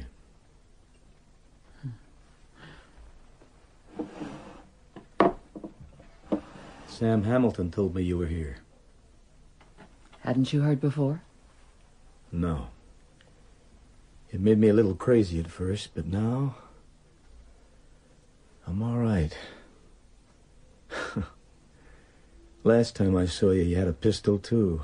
I expected you for a long time, and then when you didn't come, I. Well, I. I guess I forgot you. Well, I didn't forget you. But now I can. What do you mean? Now I see you, I mean. Sam said that I'd never seen you, and it's true. I remember your face, but I'd never seen it. Now I can forget it. You always were a fool. What are you staring at? Stop grinning at me. You're still pretty. Well, your face, anyway. Oh, Adam, you don't know how much those kind words mean to me. I came up to Sam Hamilton's funeral. I'll miss him. Do you remember Sam? He helped you with the twins. No, him. I'm glad he's dead. I hated him. He gave you no reason? He looked. He looked right into me. That might have been good if I'd done the same. Stop grinning. You're nothing. You're slop. Damn you, Adam, stop looking at me. I'm trying to work out what you hate so much. It isn't hate. It's contempt. Men are fools. Lying, hypocritical fools, pretending goodness when they aren't good. I know all about men. Sam said once that a woman who knows all about men usually knows one part very well and can't conceive the other parts. That doesn't mean they aren't there. Oh, wise old Sam. Liar and hypocrite, just like the rest of you. You're all liars. I love to show you up, to rub your noses in your own nastiness. Think that in the whole world there's only evil and folly? Damn right. Well, I don't believe that. I can prove it. Take a look in that filing cabinet, Adam. No thanks. Some very interesting photographs in there. The state senator who thinks he's going to run for Congress, covered in whip marks. The professor from Berkeley who comes all the way down here to have the toilets splashed in his face. A hundred of them, maybe more. Go on, take a look. I said no thanks. Anything happens to me, there's a hundred letters waiting to be dropped in the mail, each one with a picture, each one going where it will do the most damage. Maybe one day I'll move on and drop those letters in the mail anyway. If you can't wipe that stupid grin off your face, you can go. I know what you hate. You don't hate their evil. You hate something in them that you can't understand. The good in them that you can't get at. You can't get at it, so you have to try to kill it. What is it you want? Remember when you first saw me? My broken jaw, my missing teeth. My pleasure will be to find the man who did that, if he's still alive, and very slowly, with the greatest attention to pain, I'll take his life away. I have to go now. No, don't go, dear. Don't go, my love. I've missed you. My sheets are silk.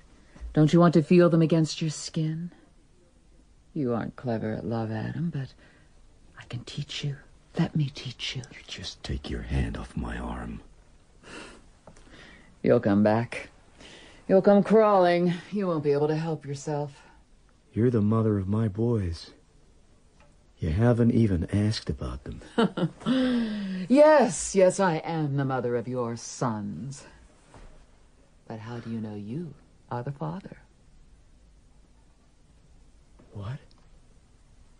What do you mean, Kathy? My name is Kate. Listen, my darling, and remember. How many times did I let you come near enough to me to have children? Well, you were hurt. You were terribly hurt. Once. Just once. The pregnancy made you ill. It was hard on you. I wasn't too hurt for your brother. Remember Charles? My, he was strong. I think you're evil. I think you are. Do you imagine that I could believe that of my brother? You will. At first you'll wonder, and then you'll be unsure. You'll start to remember. Some tea that tasted bitter. You took my medicine by mistake, remember? Slept as you had never slept before and awakened late, thick-headed. You... you were too hurt to plan a thing like that? I can do anything. And now, my love, take off your clothes. I'll show you what else I can do. Stop that. What's gotten into you? Adam, stop it. Why are you laughing? Because... It wouldn't matter.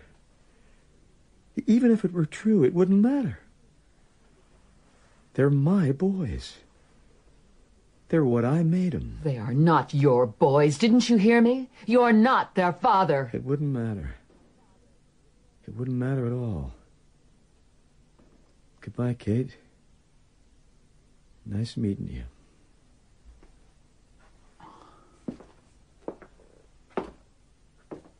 It wouldn't matter. It wouldn't matter at all. Adam? Adam? Don't you walk out on me. Adam, you'll come back. Are you listening? Adam! I hate you now! I hate you! My God. I'm free. I'm finally free. I don't have to worry anymore. She's gone. She's gone out of me.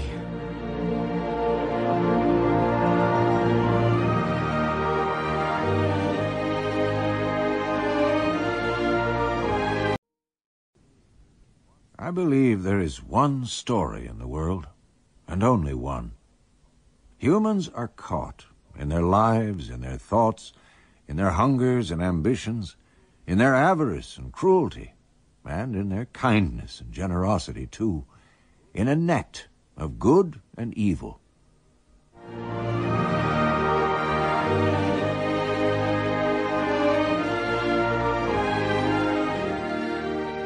East of Eden by John Steinbeck. Dramatized for radio by Sean McKenna, with Henry Goodman, Lorelei King, and David Yip. Episode 3.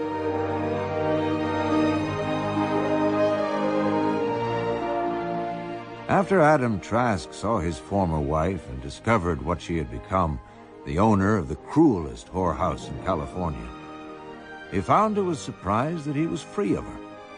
He began to feel alive again. He left his ranch in the valley. He took his twin sons, Cal and Aaron, and his Chinese cook, Lee, and settled in Salinas. Here they lived quietly until the boys were almost 16. Aaron, Go to sleep, Cal. why do you want to be a minister? I just do. Why would anyone want you to be a minister? Why are you being mean? I'm not. I'm wondering. You have to be good to be a minister. I am good. No, you're not. I am. Mostly. I'll get better. Abra will help. Abra is very pure and good. Maybe Abra should be the minister then. Leave it, Cal. I'm better than you. Everybody's better than me. Maybe I should repent. Maybe if I repent, I can be a minister too. Ministers don't sneak out at night and come home at four in the morning. I bet they do sometimes. I don't do anything wrong. Just don't let Father find out. What do you do? I walk. My head gets noisy. I walk and I think. Till four in the morning? I watch. Watch what? I walk down by the tracks. I go to Chinatown. I sit around in bars and gambling houses. I watch. I don't believe you. It's true. Come with me if you want. No thanks. What's what's it like? Interesting. Come with me. I can't. I- I'm going to be a minister. I don't do anything. I just watch. Come with me, Aaron. You mix me up, Cal. I, I, I wish you wouldn't. From the first, Aaron won people's hearts by his blonde beauty and simplicity. Cal competed for attention in the only way he knew, by imitating him. But what was charming in Aaron became suspicious in the dark-faced Cal. Lee, are the boys home yet? Uh, no, why? It's their school reports. That? Oh, no, no, not at all. Surprising, I guess. Aaron's doing better than Cal, Aaron's steadier. but Cal's sharper. Ah, nothing. I just was surprised. They're not alike, Adam. No. You'd think, though, being twins. Oh, maybe I just don't know so much about my children. Has Aaron told you he wants to be a minister? A minister? It's all planned out. He's going to become a minister and marry Abra. Well, I like Abra. She's a pretty wise kid. I like her too. You know more about my children than I do. I'm their friend. You're their father. It's natural. Besides, they value my uh, inscrutable Oriental wisdom. Well, me too. Has Cal got a girl? No, he's too busy fighting with himself. God, I would hate to be 15 again. Dirt is very dirty and purity is shining white, remember? I remember Charles fighting me. He thought our father loved me best. He was right. It crippled Charles, and I don't want that to happen to my boys. See how it turns out. You don't get your report until the end of term.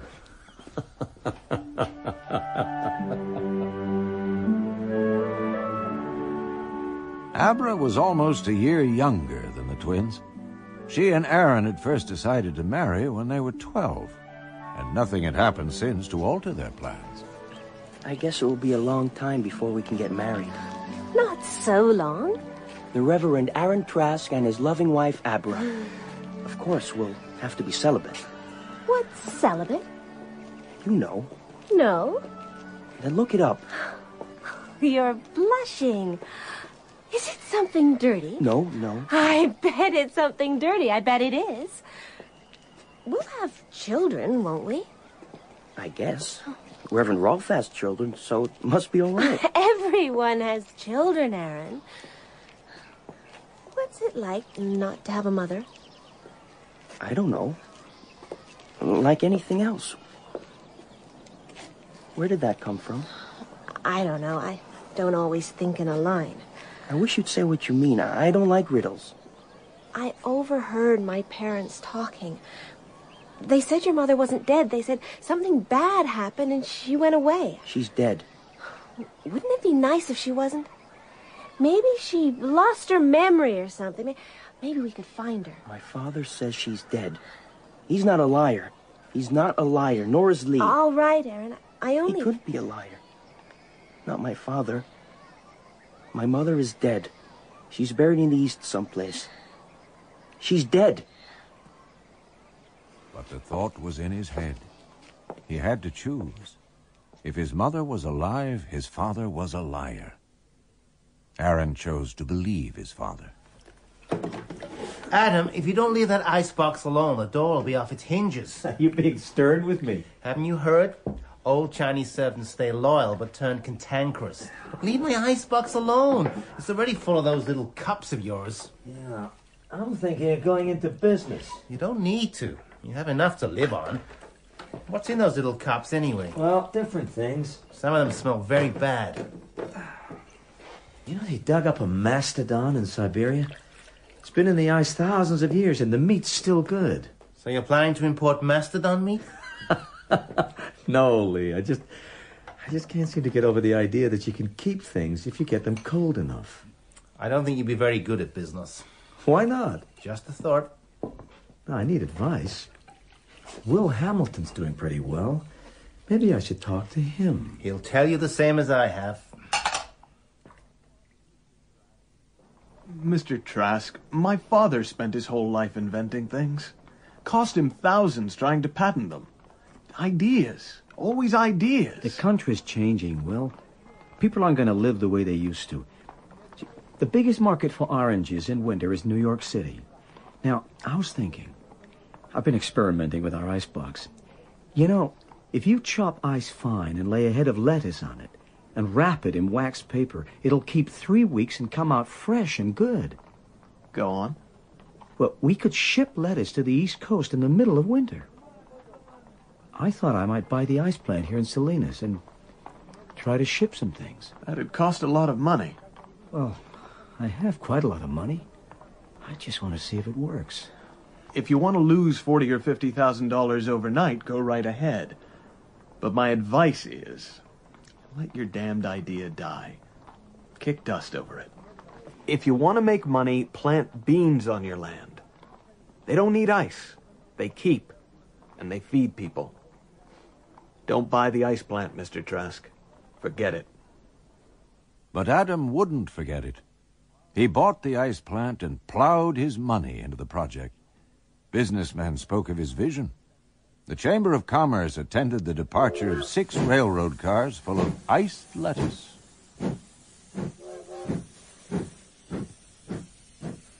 Well, what does it say? When the train got to Sacramento, a snowslide closed the Sierras for two days. The cars stood in a siding. On the third day, they crossed the mountains in time for a spell of unseasonably warm weather in the Midwest. in Chicago, there was a mix-up, and my car stood in the sidings for five days. So what arrived in New York? Six carloads of horrible slop. Oh, dear. And on top of what my little enterprise cost to set up, there's a a two thousand dollar bill for garbage disposal. Oh, dear. How do you feel? All right, as a matter of fact, considering I'm wiped out. I am, aren't I? Well, pretty nearly. You won't have much money left, certainly. You have the ranch. Uh, Maybe you could sell the ice plant. Adam, you aren't going to crawl back into your hole, are you? No, I'm fine. I uh, just wanted to see if it could be done. I'll keep the ice plant. It makes some money. And maybe I can figure something out. Hmm. Well, try not to figure something that costs money, huh? I'd hate to leave my gas stove. How's it feel to be poor, lettuce head? I'm going to kill you. I'm going to break your jaw. Aron, Aron, don't you dare give chase. You heard him. You heard what he called me. Sticks and stones. I have to get away from here. I hate it. Father's made me look really stupid. The lettuce wasn't your idea. Anyway, what about me? I'm not good enough for you now. We're poor. Your parents won't want me to marry you. I, I'm just another poor kid. Besides, how can I bring you the disgrace? You're so perfect, so pure. I wouldn't want to shame you. You wouldn't. I'm not. You are. You're clean. You shine Now like... stop it. That's not me. That's someone you made up and put in my skin. You just can't see yourself. It's not me who can't see. Don't be mad at me. I'm not. It's just that you. I've always planned to go to college. I'm not giving that up just because father's. Oh, why did he have to mess with things he didn't know about? I hate him. Aron! How do I know he didn't lie about my mother? Sometimes, Aron, I want to kill you. You're nothing but a spoiled child. Abra, Abra, don't walk off. You can't just leave me. Abra! Nobody mocked Cal for his father's misfortune. Cal wasn't the kind of boy you would dare to mock. He didn't stop his nocturnal wanderings. If anything, he was more restless. He had been honest with Aron. He didn't drink or gamble. He sat in a corner and heard all manner of things. Tell you what. What's your name? George? George, right. Tell you what we'll do. Let's you and me go down the line. We'll keep away from them two-bit whores. We'll go to Kate's. they got a circus down there. It's a Lulu. Kate sure knows her stuff. You know who she is, don't you? She's Adam Trask's wife. Shot him and ran off. well, she wasn't no good as a wife, but she's one hell of a whore. Help me up a little, will you? Hey, George, where you going?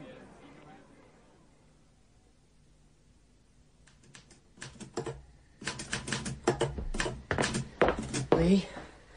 What's the matter? I know where my mother is and what she's doing. I saw her. I went there. I saw her. What do you want to know? Will you tell me the truth? Of course. Does my father know? Yes. Why did he say she was dead? To save you from pain.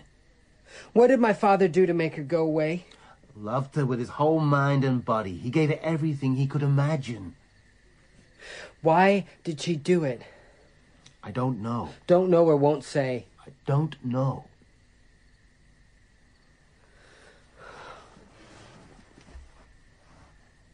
What was she like?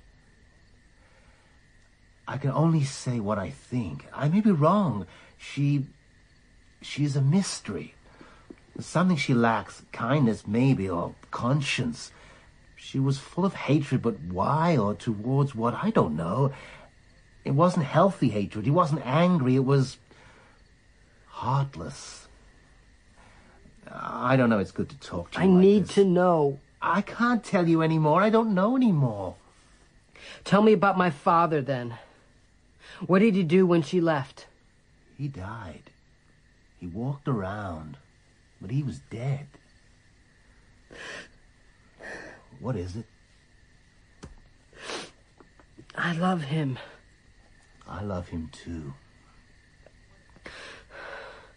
What if Aron finds out? Then you'll have to stand by to help him. You hate your mother? Yes. Your father never hated her. He only had sorrow. I hate her because I know why she went away. I know because I've got her in me. Stop that. Don't let me catch you doing that. Of course you may have that in you. Everybody has, but you've got the other two. Don't you dare take the lazy way. Whatever you do, it will be you who does it, not your mother. Do you believe that, Lee? Yes, I believe it, and you'd better believe it too, or I'll break every bone in your body.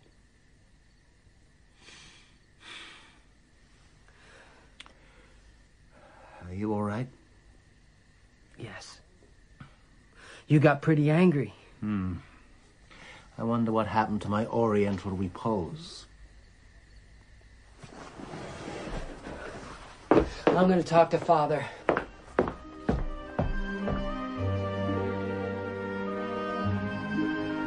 Does Aron know? No, sir. He doesn't go to places like that. And if anyone said something, he wouldn't believe it. I wouldn't dare tell him. Why not? I don't think he could stand it. He hasn't enough badness in him to stand it. And you have? I do bad things. I think bad things. I failed you, haven't I? No, sir. I'm as bad a father as my father was. He made a mold and forced me into it. I was a bad casting, but I couldn't be remelted. He didn't allow me to be a person, and I haven't seen my sons as people. Sir, don't be sorry. You've had too much of that. You know, Cal, there's a responsibility to being a person. It isn't just taking up space where air would be. I trust you, son. Thank you. Thank you, Father.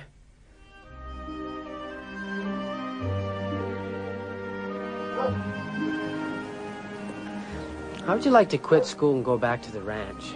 We could make some money for Father. I, I'm going to college. I wish I could go now. You've got this year's school and next to finish before you can go to college. I Think I don't know that? If you worked hard, you could take the entrance examinations next summer and go in the fall. I I couldn't do it. I think you could. Why not talk to the principal? And I bet Reverend Rolph would help you. I sure want to get out of this town. How about Abra? Would she want you to go away? She'll do what I want her to do. Look, I'm going to try to make some money. If you knuckle down and pass your exams a year early, I'll help you through college. You will? Sure. Thanks, Cal. I'll go and see the principal this morning. Cal felt a new joy. He appointed himself guardian of his father's contentment. His mother had been the instrument of Adam's hurt and shame. What she did before, she could do again, Cal reasoned. He set himself to learn all about her. He began to follow her. He discovered that Kate emerged from the house every Monday at 1.30. What do you want, boy? I... This isn't the first time you followed me. Tell me what you want. Nothing. Who told you to do this? Come on, cat got your tongue. You're my mother, and I wanted to see what you're like. I'm Cal Trask. Oh. I see. You better come in.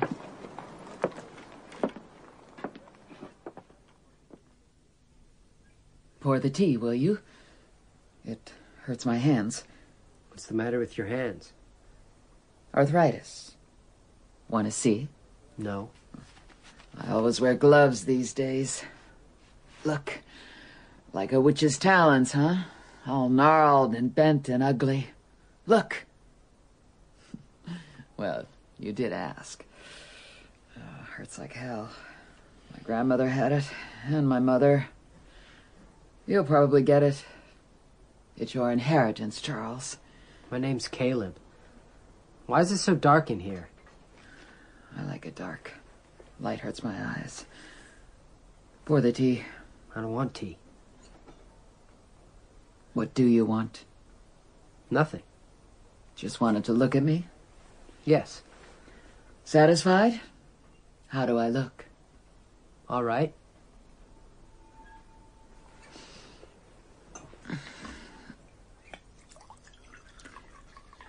What's your brother like? He looks like you. He wants to be a minister. He serves in the Episcopalian Church in Henry Street. Church? A man can do a lot of damage in the church. He means it. Hmm. Is he stupid? He's nice. Why did you shoot my father and go away? You talk older than your age. But not old enough. Run along and play, boy. And wipe your nose. Sometimes I work my brother over. Just with words. I make him squirm. I've made him cry. He doesn't know how I do it. I'm smarter than he is. I don't want to do it. It makes me sick. I'm smart. They looked at me and thought they knew all about me. And I fooled them. Every one of them. Nobody can trap me. Even when I was a little girl, I could do anything I wanted. Did you ever wish you'd stayed? Oh, Christ, no. When you were little, did you. Did you ever have the feeling you were missing something, like everybody else knew something you didn't? Like a secret they wouldn't tell you? What am I doing talking to snot-nosed kids? I must be crazy. What's the matter with you, boy? You're sweating like a pig. You don't have epilepsy, do you? You didn't get that from me. What Lee said was true. The Chinaman? What did he say? I was afraid I had you in me. You have. No, I haven't. I'm my own. I don't have to be you. And how do you know that? I just know. If I'm mean, it's my own mean. Why are you looking at me like that? I don't think the light hurts your eyes. I think you're afraid. Get out. Go on, get out. I'm going. Go! I don't hate you. But I'm glad you're afraid. Steady now. Don't let it hit you. Don't think for a while. Goddamn snot nose. With her bandaged forefinger, she dug out a slender chain which hung around her neck. On it was a little steel tube. Very carefully, she shook out a gelatin capsule. She held it under the light and saw the white crystals inside. Six grains of morphine. A good, sure margin. As if I'd be afraid. I'm not afraid of anything.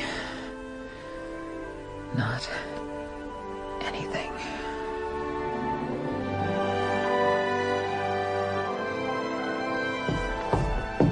Lee, do you think Father would mind if I went down to the ranch Friday afternoon just to look around? Cal, what's this about? I just want to look around. All right, I guess I'm left out. I've got $5,000 if you ever need it. Why would I need it? I don't know. Like his father before him, Cal went to visit Will Hamilton, Sam's son. Like Adam, too, he had a plan. I want to make a lot of money. I want you to tell me how. Really? What do you mean by a lot of money?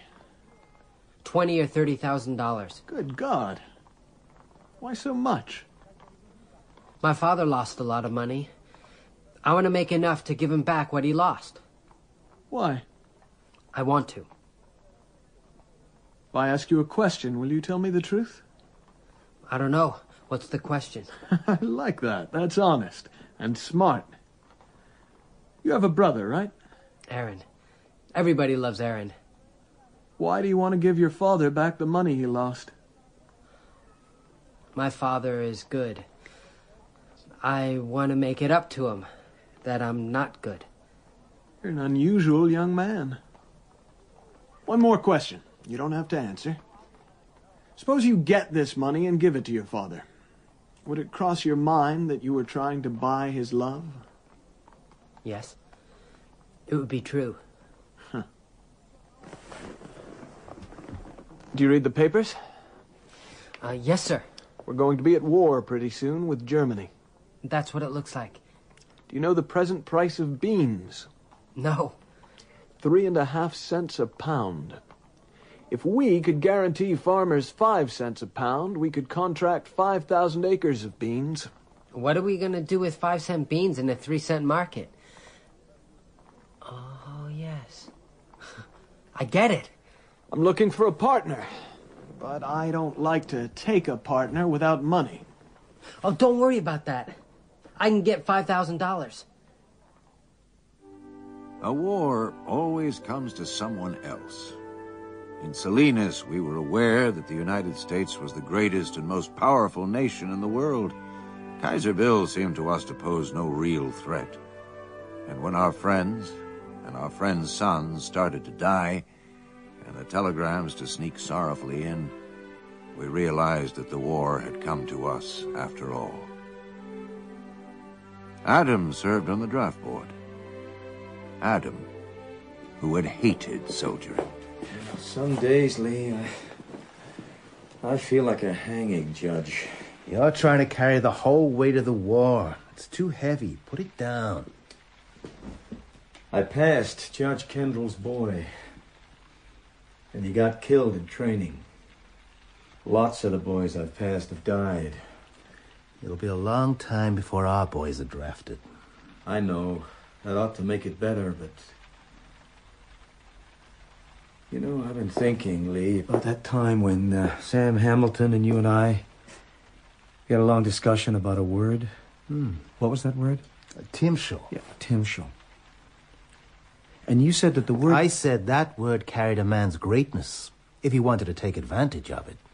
Sam felt good about it. It set him free. It gave him the right to be a man separate from other men. What was the word again? Timshel, you may. You have a choice. The Reverend Rolph, who was Aron's mentor, noticed a new member of his congregation.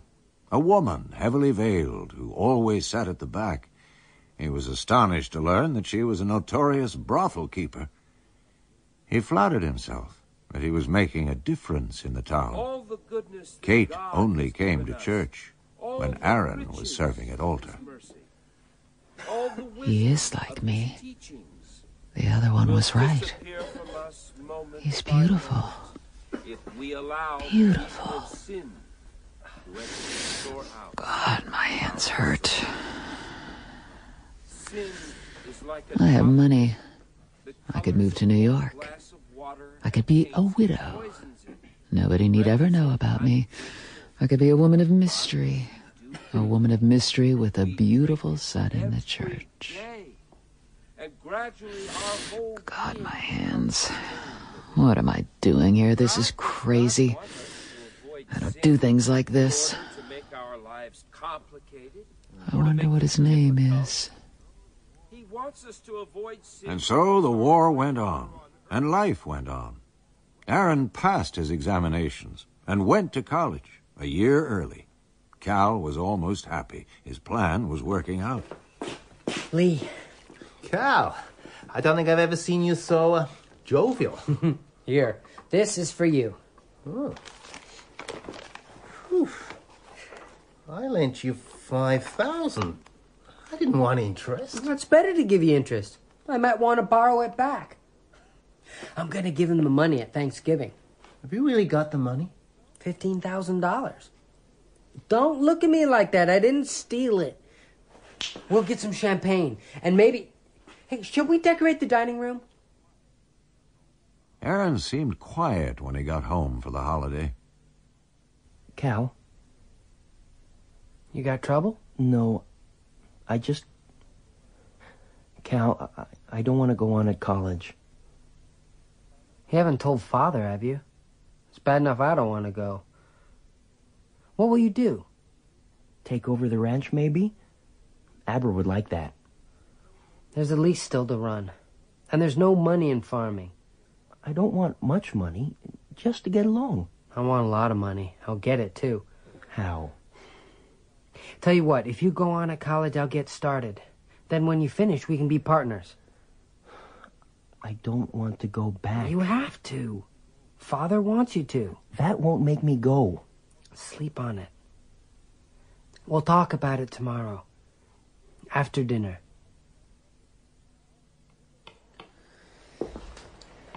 Get out from under my feet, Cal. Need any help stuffing that turkey? When were you ever any help in the kitchen? What's wrong? Nervous? Yes. Hmm. It's hard giving people things. Sometimes it's harder to be given them. How do you think Aron looks? All right, I guess. Dinner's at 4.30, right? At five. Aron asked me.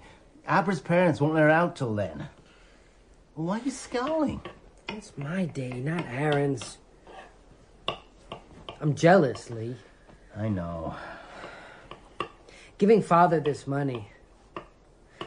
It's not for him. It, it's for me.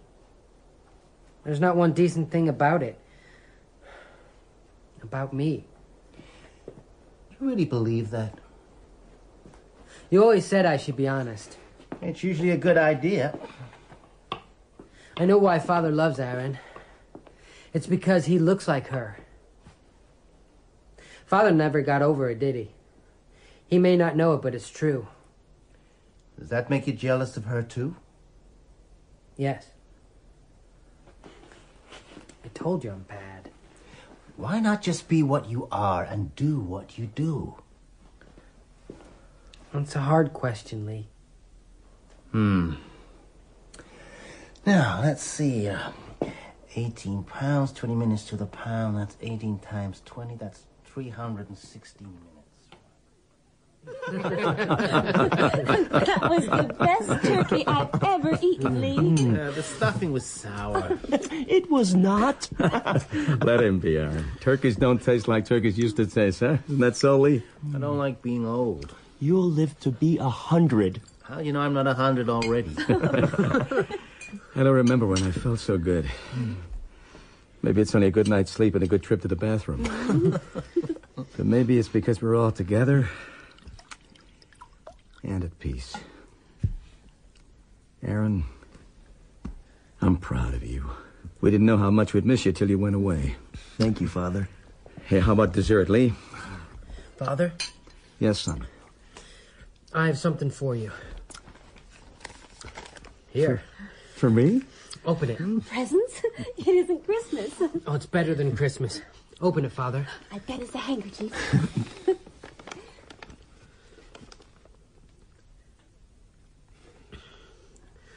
What's this? Fifteen thousand dollars. I made it to give you to to make up for the lettuce. It's for you. You made it? How? Will Hamilton and me, we made it on beans. We bought futures at five cents, and when the price jumped, well, it's for you. Fifteen thousand dollars. It's for you. Father, You'll have to give it back what do you mean? Give it back to who? to the people you got it from. The Army Purchasing Agency? They can't take it back. They're paying twelve and a half cents for beans all over the country. And give it back to the farmers you robbed. We haven't robbed anyone. We paid them two cents over the market. We didn't rob them. Father. Quiet, Aron. I send boys out. I sign my name, and they go out. And some will die. And some will lie helpless without arms or legs. Not one will come back untorn. Son, do you think I can make a profit on that? I did it for you. I wanted you to have the money to make up your loss. I don't want the money, Cal. I don't want it. But I like the idea of a present, though. Thank you for the thought. I'll put it away. I'll keep it for you. No. I won't want it ever. I would have been happy if you could have given me, well, what your brother has. Pride in the thing he's doing. Gladness in his goodness. And money, Cal.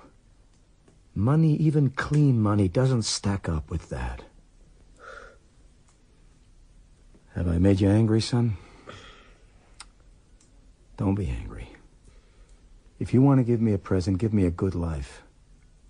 Now that would be something I could value. Here. Take the money.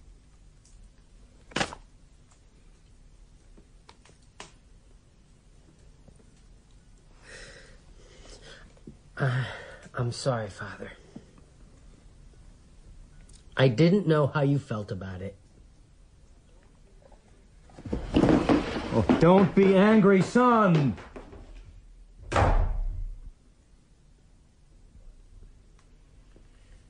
Does anybody want dessert? They let him alone. He sat in his room. He thought he would cry, but he did not. I brought you some coffee. I don't want it. He couldn't help it, Cal. That's his nature. It was the only way he knew. He didn't have a choice. But you have. Do you hear me? You have a choice. Cal? Aren't you making a fuss about nothing? You must be slipping. You'd think from your tone that I'd killed somebody. Come off it, Lee. I told you once when you asked me. I told you it was all in yourself. I said you could control it if you wanted. I don't know what you're talking about. I'm gonna find Aron. Are you sure that's what you want? Why shouldn't I? Be careful, Cal.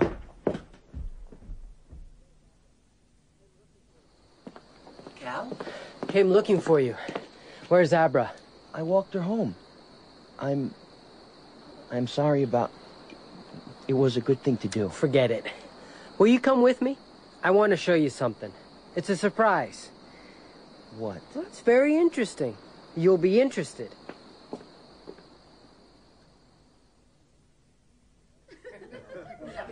What are we doing here? This is an awful place. Why have you brought me here? I told you, it's a surprise. Good evening, gentlemen. Good evening, Judge. My, we have a full house tonight. Cal? Cal! Shh, just another minute. Don't you worry, Judge. You can rely on Ellie's discretion. She's the best at this. I brought someone for you to meet. Get him out of here. Aron, I'd like you to meet our mother. Cal? Get them out! This is our mother, Aron! You look just like her!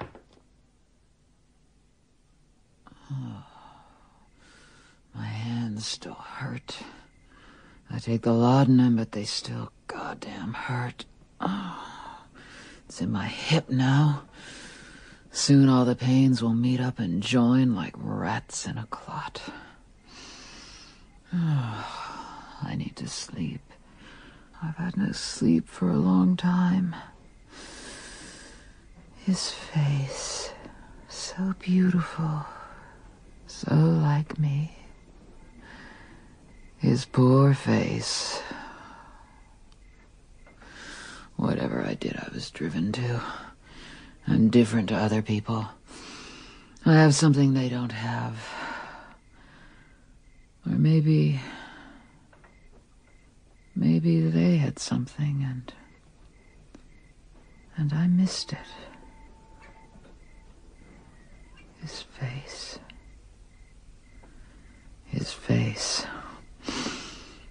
I won't think about it. I'll think about something. something else. Alice. Alice in Wonderland. Alice found a cake that said, Eat me.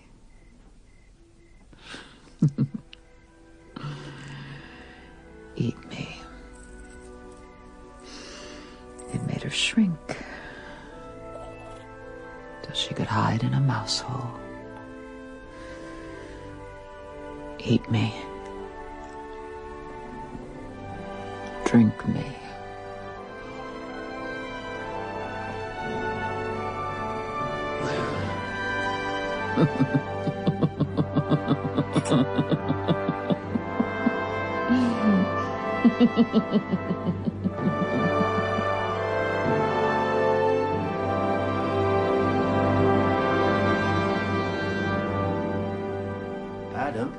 Deputy Quinn would like to speak to you. I'm sorry to trouble you. Horace.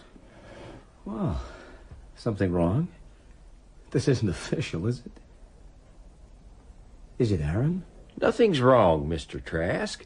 At least I don't think so. But yes, it is to do with Aron. Have you found him? Is he missing? No, no, not missing. He He hasn't been home for two nights. but he's at college. He he's gone back to college. You know what young people are. That's not why I'm here. Mr. Trask, that woman, was she still married to you? Yes. Well, what's the matter? She killed herself last night. Took morphine. Oh, my poor darling. My poor, poor darling.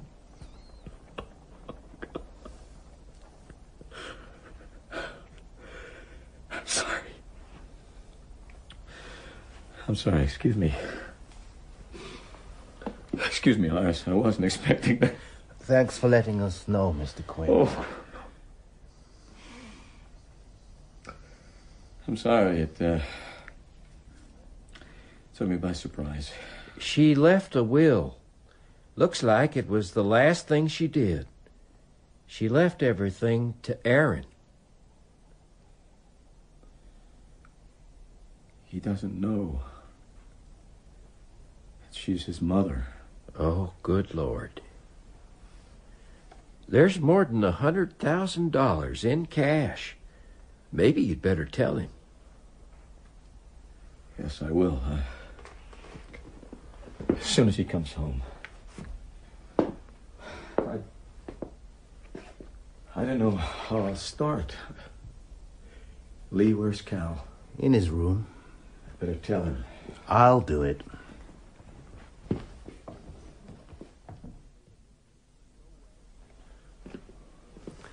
Go away.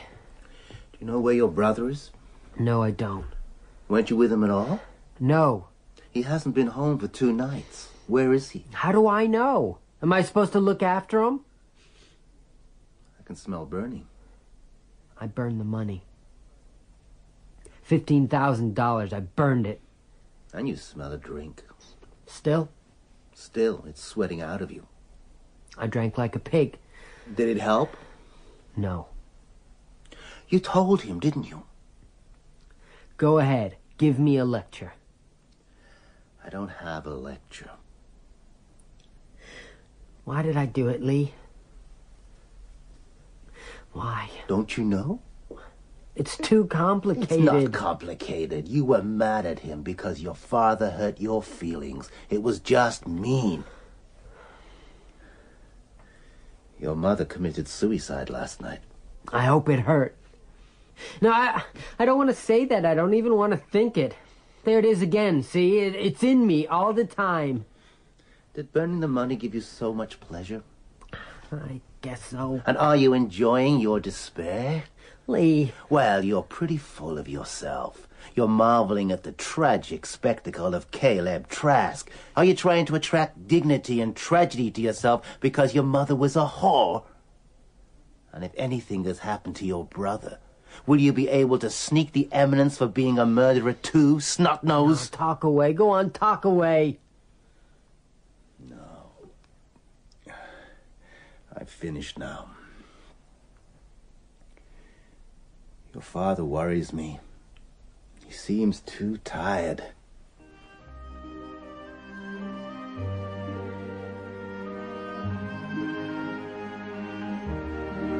When the postcard came, Adam had to ask Lee to read it. It didn't take long. Dear Father, I'm in the Army. I told them I was 18. I'll be all right. Don't worry about me. Aron. Lee, can we get Father to the doctor about his eyes? He talks about them all the time. I don't think it's his eyes. Finding out might trouble him. He's had a bad shock. Let him get better. I'll read to him all he wants. What do you think it is? Oh, I don't want to say. Have you seen Abra? She walks away from me. Well, can't you catch her? Sure. I could throw her down and punch her in the face and make her talk to me, but I won't. Well, maybe if you break the ice. Sometimes the barrier's so weak it just falls over when you touch it. Tell her I want to see her. I miss her. I won't. You feel awful guilty, don't you? If you don't open up, you're going to feel worse, not better. You can't carry this alone. It will kill you. Maybe that's what I deserve. Oh, that's the cheapest form of self-indulgence. Stop it. How, Lee? How do you stop it? Talk to Abra. I didn't think you'd talk to me. You wouldn't before. You were mad. I could see it in your face and the way you walked. I don't want to talk to you mad. You're not mad now. No. Have you heard from Aron? A postcard. He said he was in the army. He said he wasn't fit for me. He wasn't clean. Do you know why he went away?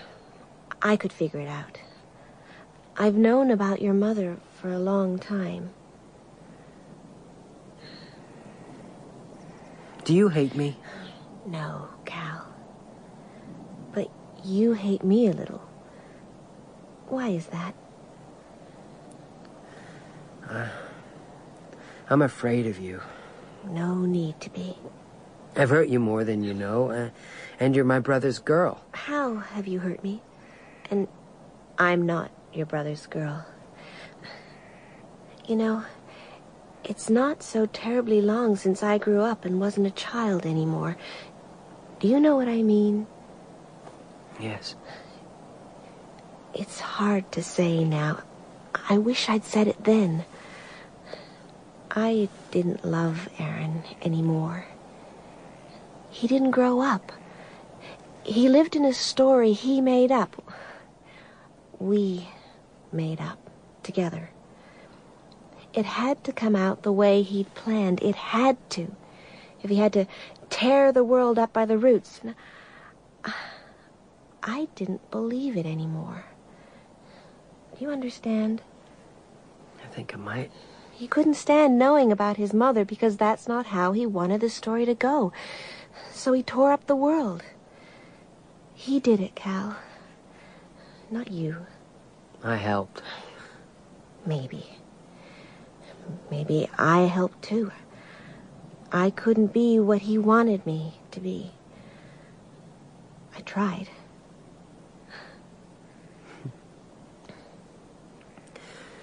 I'll have to think. Me too.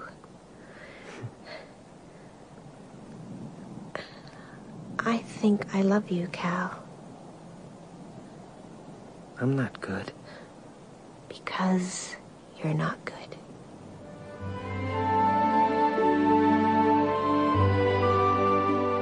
At three o'clock in the afternoon, Adam was asleep in bed. Lee was sitting at his desk, turning over the pages of a seed catalog. The pictures of sweet peas were in color. The front doorbell rang.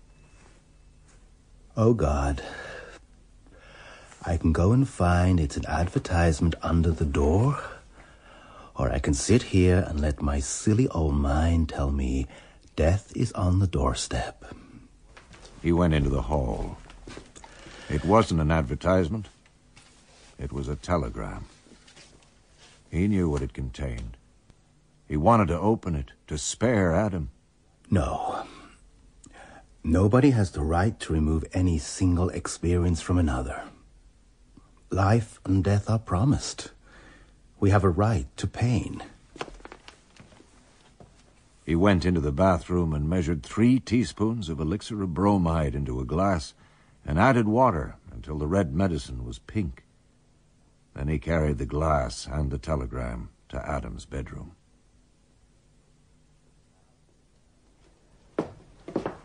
Cal? Lee, what is it? Your brother is dead. Your father has had a stroke.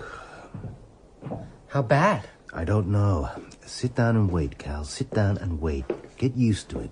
I'm trying to. Cal? Dr. Murphy. I've been with your father.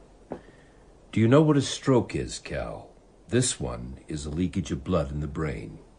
Certain areas of the brain are affected. There have been earlier small leakages. Lee knows that. Yes. Can he talk? A little. Don't tire him. Can he get well? Theoretically. He might live a week, a month, a year, even two years. He might die tonight. I'll send in a nurse. She'll take care of him. I'll do that. You'll need help, Lee. Will he know me? You'll have to find that out for yourself. I want to see him. Yes, that'd be fine.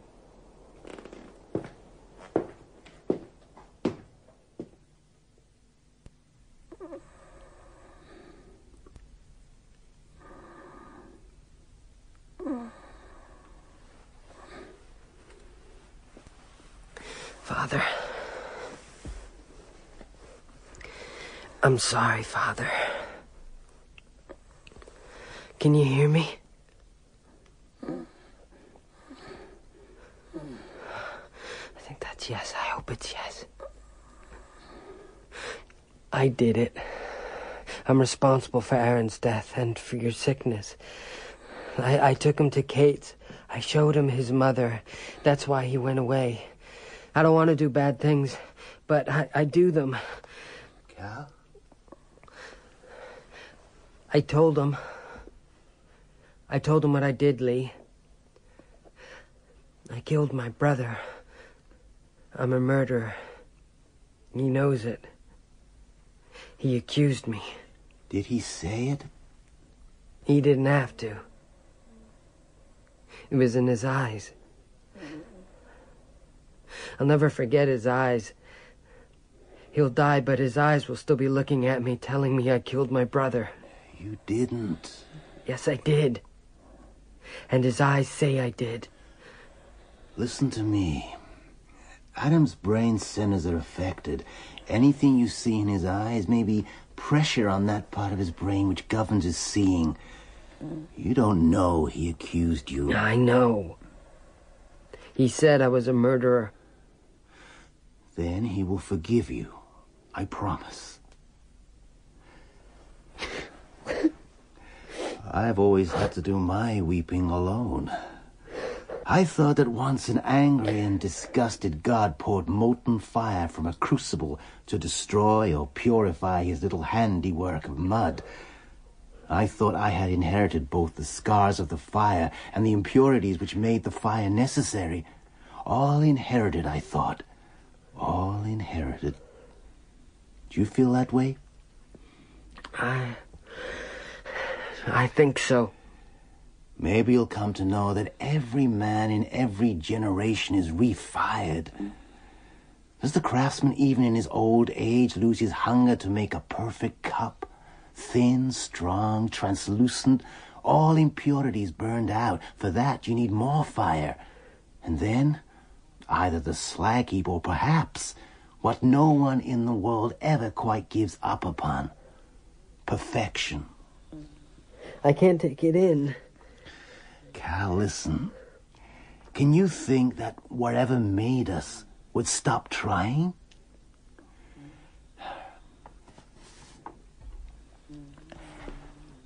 Adam, can you hear me? Adam?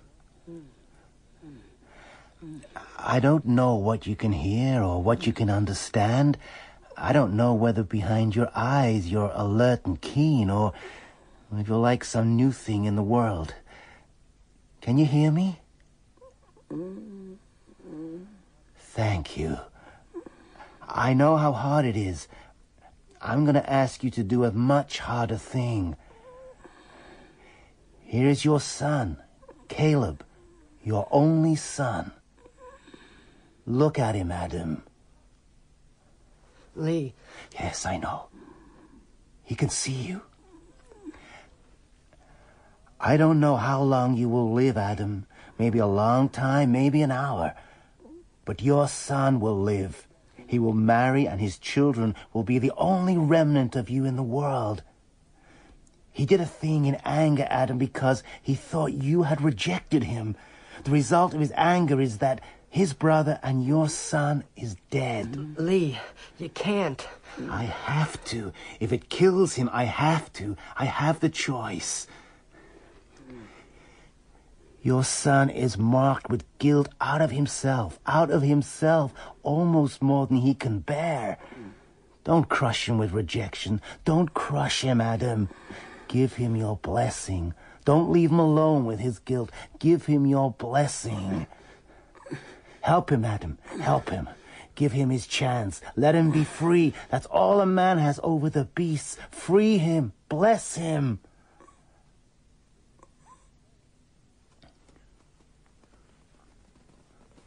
Look, Cal. Look at his hand. He has given you his blessing. Father. Thank you, Adam. Thank you, my friend. Can you move your lips? Make your lips form his name. That's it, Adam. Tim Shaw.